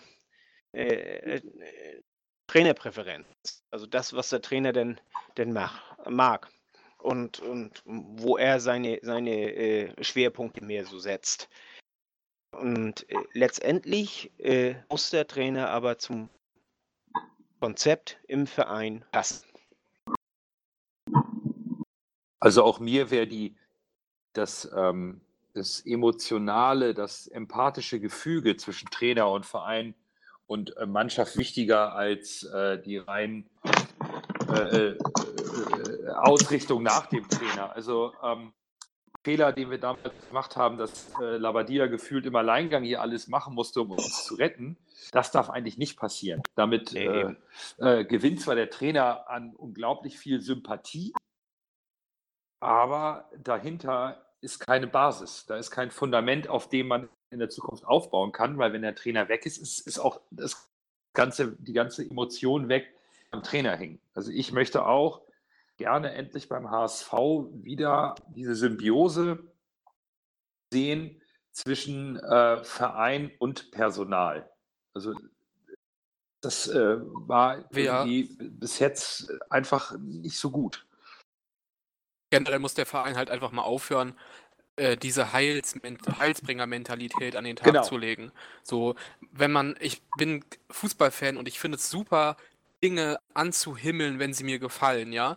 Aber das soll da bitte ein Konzept sein und eben nicht die personifizierte Form eines Konzeptes. So, also äh, genau, kein, kein genau. Trainer wieder, der irgendwie alle paar Monate eh wechselt, das, was ja leider klar ist heutzutage, dann freue ich mich lieber darüber, dass man, ähm, wie ich schon sagte, eine, eine, Maxime irgendwie mal an den Tag legt und eine Idee, für die, für die es sich halt auch mal lohnt, ins Stadion zu gehen und nicht irgendwie, äh, ich äh, richte, ich, ich stelle mich gegen Magdeburg mit einer Fünferkette hinten rein oder so. Weißt du, das ist halt ja. nicht das, wofür man als, als Fußballfan morgens aufsteht.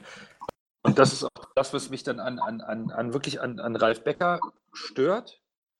Diese Aussagen, die er getätigt hat, als er Hannes Wolf installiert hat. Da hat er sowas von alles auf Hannes Wolf fixiert. Nur mit ihm die Dominanz werden wir die Ziele erreichen. Und es ging überhaupt nicht darum, Hannes Wolf passt zum Verein, sondern Hannes Wolf ist derjenige, der es machen wird. Das, das, das hat mich irgendwie gestört. Also, also ich glaube schon, dass, dass äh, Ralf Becker der Ansicht war, dass äh, das, der Fußball, den Hannes Wolf hat spielen lassen, vor allen Dingen in der ersten Hinrunde, also in der Hinrunde, äh, das eher das war, was, was äh, er sich vorgestellt hat unter Fußball und nicht das, was Titz hat spielen lassen. Und äh, ich glaube, dass das, das der Hauptgrund war, warum Titz hat gehen müssen. Ja, aber wir haben Hannes Wolf ja gar nicht das Personal dafür gegeben um den Fußball zu spielen, den Hannes Wolf vielleicht mit all seinem taktischen Wissen und Kalkül hinbekommt, weil Hannes Wolf es wohl nicht, äh, wie man jetzt an der Rückrunde auch sehen muss, geschafft hat, äh, diese äh, da irgendwie zusammen mit seinen, mit seinen ähm, Chefs und, und, Ralf Becker und auch Bernd Hoffmann, die gehören ja auch mit in die Verantwortung, es geschafft hat, da etwas zu entwickeln, was nachhaltig ist. Sonst wäre es ja nicht seit dem Winter so kollabiert. Also da, da muss man wirklich äh, auch mal genaues Augenmerk drauf legen. Wie schaffen wir es, auch als Verein eine Struktur zu schaffen, die nicht sofort kollabiert, nur weil es mal eine Woche nicht gut läuft? Ja, äh, da sehe ich aber nicht, nicht das, das, äh, äh das spielerische Konzept nein, nein, das geht auch nicht in, äh, hier in, in der Kritik, sondern da sehe ich, was bei uns meiner Ansicht nach auch in dem, in dem ganzen Abend heute zu kurz gekommen ist. Ich sehe auch die Spieler in der Kritik. Muss ich ganz ehrlich sagen. Ich sehe die Spieler in der Kritik. Denn äh, teilweise haben wir Sachen gespielt, äh, da bin ich mir zu 99,7% sicher, das waren keine Vorgaben vom Trainer. Denn äh, äh, sowas und, und weil das einfach dämlich war, muss man ganz ehrlich sagen. Und, und so für so dämlich halte ich äh, hier Wolf nicht. Denn Nein. dann haben wir, wie gesagt, äh, diese Pässe in den Rücken oder sowas. Das, das, äh, das sind Sachen, äh, Hannes Wolf wird Ihnen höchstwahrscheinlich sagen, hier Leute, in den Lauf spielen. Ja, Und klar. wenn, wenn, und ja. wenn das dann trotzdem nicht mal gemacht wird, weißt du, da, da, es ist dann immer so eine, so eine Sache. Denn äh, wie hat Magdeburg uns geschlagen? Muss man mal ganz ehrlich sein. Die haben uns gepresst bis zum Gegner. Die sind mit einer Energie auf uns losgegangen, haben, sobald der Ball bei einem Spieler war, äh, bei einem von unseren Spielern waren, waren zwei Magdeburger da. Und mit einer Energie haben sie gespielt. Und, und äh, ja, diese Energie, diese Energie, die haben wir in der Rückrunde in zwei Spielen gezeigt. Ja, Im stimmt. Derby und im Pokalspiel gegen Paderborn. Ja. Ansonsten, ansonsten nicht einmal.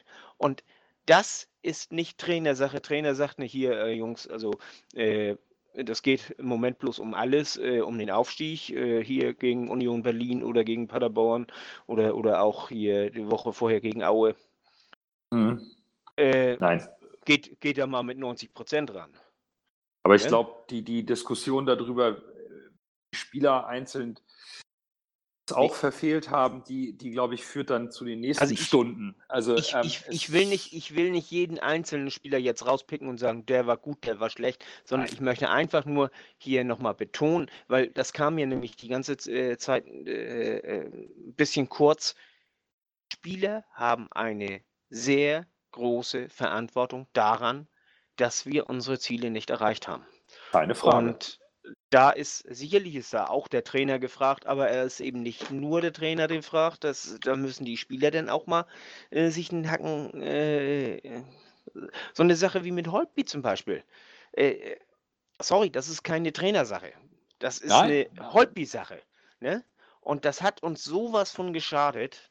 Und, und das ist, und deswegen, deswegen und du- wollte ich du- einfach nur nochmal betonen, die Spieler, die Spieler haben auch die Arschkarte, nicht bloß die Trainer und, und, und Sportdirektor, über die wir jetzt die ganze Zeit gesprochen haben. Die sind auch in der Verantwortung. Äh, das sind sie auf jeden Fall. Und äh, Ja. ich glaube, das ist auch das, was Bernd Hoffmann mit äh, dieser, diesem Kollabieren des gesamten. Sportsystems äh, ähm, meinte, dass da auch die Spieler in der Verantwortung sind. Und aber da muss sich auch irgendwo der Verein hinterfragen, wie es dazu kommen kann. Also ähm, worauf hat man nicht geachtet? Was waren denn die, die Gründe dafür, dass ähm, die Mannschaft auch tatsächlich geschlossen einbricht und, und nicht nur mal ein Spieler, den ich dann leistungstechnisch dann rausnehme. Also, wow, Da, aber da wären wir wieder bei, dem, bei den Führungsspielern, die ja genau, auf auf dem Platz, die die alle, vorhanden waren. die alle nicht vorhanden waren aus verschiedenen Gründen. Ne? Ja, und das Thema hatten wir ja mit der, äh, mit der fehlenden Hierarchie auch innerhalb des Teams, wo sicherlich viele Spieler sich besser verkauft haben oder für besser erachtet wurden, als sie sind und man zu spät erkannt hat, dass man da wohl doch zu viele nicht mannschaftsdienliche Spieler im Team hatte, die, die einfach nicht bereit sind, den Schritt mehr zu machen, oder die Hilfestellung mehr zu geben oder eben auch mal ihre eigen, ihrem eigenen Anspruch gerecht zu werden. Da haben wir sicherlich eine ganze Menge von im Kader. Ja. Okay. Ich glaube. haben Unsere jetzt Gäste noch was dazu zu sagen? Ich glaube, nee, also dazu jetzt nicht. Aber ich denke, ich, ich blicke jetzt ein bisschen voraus auf Sonntag. Und es ist ja so, dass wir, dass Duisburg ja die Chance hat, uns am Sonntag auf Platz 18 der äh, Rückrundentabelle zu schießen. Und ich glaube, der Ansporn sollte sein, das zu verhindern. Gottes Willen. Ja? Eieiei. Oh, genau, wenn oh. Duisburg nämlich gegen uns gewinnt und gleichzeitig Kräuter führt, ja, ähm, im Parallelspiel mit Pauli mindestens einen Zähler holt, dann sind wir nämlich auf Platz 18. Und das sollte eigentlich schon, also, nee, das würde ich mir bitte nicht, da gibt es wahrscheinlich noch ähm, von allen Sportseiten, werden wir dann nochmal wahrscheinlich in den Medien durch die, durchs Dorf gezogen und alles, das möchte ich mir sparen. Dann haben, wir den, dann haben wir den Jo. Tiefpunkt vom Tiefpunkt und der Waldi Hartmann hat so eine drei Weizenbier auf. Aber Ja, also Wer ist denn- Wer ist Leute, denn. wir gewinnen am Sonntag 21 zu 0 gegen Duisburg und Union verliert 1 zu 0 gegen Bochum. Dann haben sag wir mal, noch ihr den- lieben Jugendlichen, ne? was für Mittel nehmt ihr eigentlich so zu euch heutzutage? Gar Ähm, nichts. wer ist denn da nächsten Sonntag? mir. Wer ist denn da am Ja, Sonntag? Ich bin im Stadion, ja. Ja, ich bin Auch. auch da. Ich bin auch im Stadion. Ich ähm, muss mir das nochmal geben. Ich Ja. habe mir schon mein UNO-Spiel rausgesucht. ähm, aber ich bin auch wirklich mal gespannt. Also, das ist natürlich absolut, steht für mich außer Frage, dass man auch als normaler, also wir sind halt ein normaler Zweitligist mittlerweile, äh, dass man da die Mannschaft ähm, dann auch so zu unterstützen hat. Äh, vor allem, weil das ja Ja. äh, für andere Mannschaften, ich sag mal so, nimm dir, guck dir Bochum, Fürth oder Bielefeld an oder so, da gehen die Fans ja auch im Stadion, Ja. ins Stadion, wenn die Saison ähm, ja sportlich eigentlich schon vorbei ist. Und äh, ja, aber ich bin mal gespannt, was das so gibt. Also das Also- äh, Prinzipiell hast du vollkommen recht. Ne? Wir Ja. sind momentan normaler Zweitligist. Und äh, auch wenn wir Fans schon sehr, sehr viel Unterstützung gegeben haben, die Saison ist noch nicht zu Ende und nur weil wir vielleicht keine drei Titel mehr holen können, äh, kann man, sollte man trotzdem ins Stadion gehen und, und seinen Verein unterstützen. Auch wenn Ja. das die Fans tatsächlich in schweren Zeiten mehr als sehr gut gemacht haben. Ähm, aber ich habe auch eine Ablenkung dabei. Ich gehe mit meinem kleinen Patenkind hin. Kleine ist total HSV infiziert und hat sich eigentlich auf eine große Party gefreut. Ah. versteht sie das noch nicht so ganz mit fünf Jahren, dass das gerade beim HSV nicht ganz so schön ist. Aber ähm, also ich habe auch Ablenkung dabei. Das ist ganz angenehm, weil die Situation ist, ist äh, tatsächlich, ich glaube, für jeden einzelnen HSV-Fan momentan sehr schwer verdaulich. Also, Also ich kann, ja, ah, könnte hart. ich kann also äh, absolut, was ich auch glaube, ist, es, es muss auch irgendeine Form der, des Protestes oder so geben. Also Unterstützung heißt ja nicht, dass man quasi die Mannschaft bedingungslos anfeuert, ähm, sondern dass man halt irgendwie auch mal zeigt, dass man unzufrieden ist und macht man das durch irgendwelche Plakate oder wenn man sich mal ein bisschen um, also das machen viele ja, die drehen sich dann symbolisch um und, und feiern sich sozusagen dann selbst und so, aber ich glaube, wir haben das auch jetzt nicht, also wir sollten uns das jetzt selber nicht schlimmer machen, als es ist. So, und Ja, wenn ja, dann, genau. und wenn dann, wenn dann Nee. jetzt wieder, also das, und dazu gehört dann halt auch, dass die Fans einfach auch, auch, auch anständig bleiben und, und gewisse äh, ja, Aktionen und Wörter und so äh, zu Hause bleiben und dass man dann halt einfach, gut, wenn die Mannschaft halt die Leistung nicht zeigt, äh, zeigt dann, dann feiern wir uns eben selber. Und mit äh, diesem, äh, mit diesem Anspruch gehe ich da am Sonntag dann auch hin. Ich, ich finde es ich find's aber auch legitim, ist wenn die Mannschaft das Spiel wieder ja. vergeigt, Ja. äh, dass man nach dem Spiel auch pfeift. Finde ich Ja, auch ja, legitim. ja. Auch das ist eine Unmutsbekundung, äh, Bekundung, die einem Fan zu, zu, zugestehen. Zu, die man, das muss man dem Fan auch zugestehen. Vielleicht Nicht während des Spiels, aber dass er nach dem Spiel die Mannschaft vielleicht nicht mit Applaus verabschiedet, weil es applaudierenswert ist, was die Mannschaft liefert, dann ist es auch okay. Ja. Solange es im Rahmen bleibt, gar keine Frage. Also wir wollen keine Ausschreitung und man muss Spieler nicht beleidigen oder nicht beschm beschmeißen. Um Himmels Willen, bloß nicht. Aber auch Unmutsbekundung oder ein bisschen Galgenhumor oder eben sich selbst feiern, ist schon, glaube ich, auch okay. So, was sind eure Tipps fürs letzte Spiel? Möchte ich eigentlich gar nicht sagen. Ich auch nicht. Ich, ich traue mich auch nicht. Ich, 0-0. Wir gewinnen. Wir gewinnen 2-1. Oh. Soll ich ehrlich sein oder soll ich was sagen? Was, Nee, was ehrlich, einfach- doch, bitte Ehrlich. ganz Ehrlich. ehrlich. Äh, wir verlieren 1, also nur, wir verlieren 1-0. Ich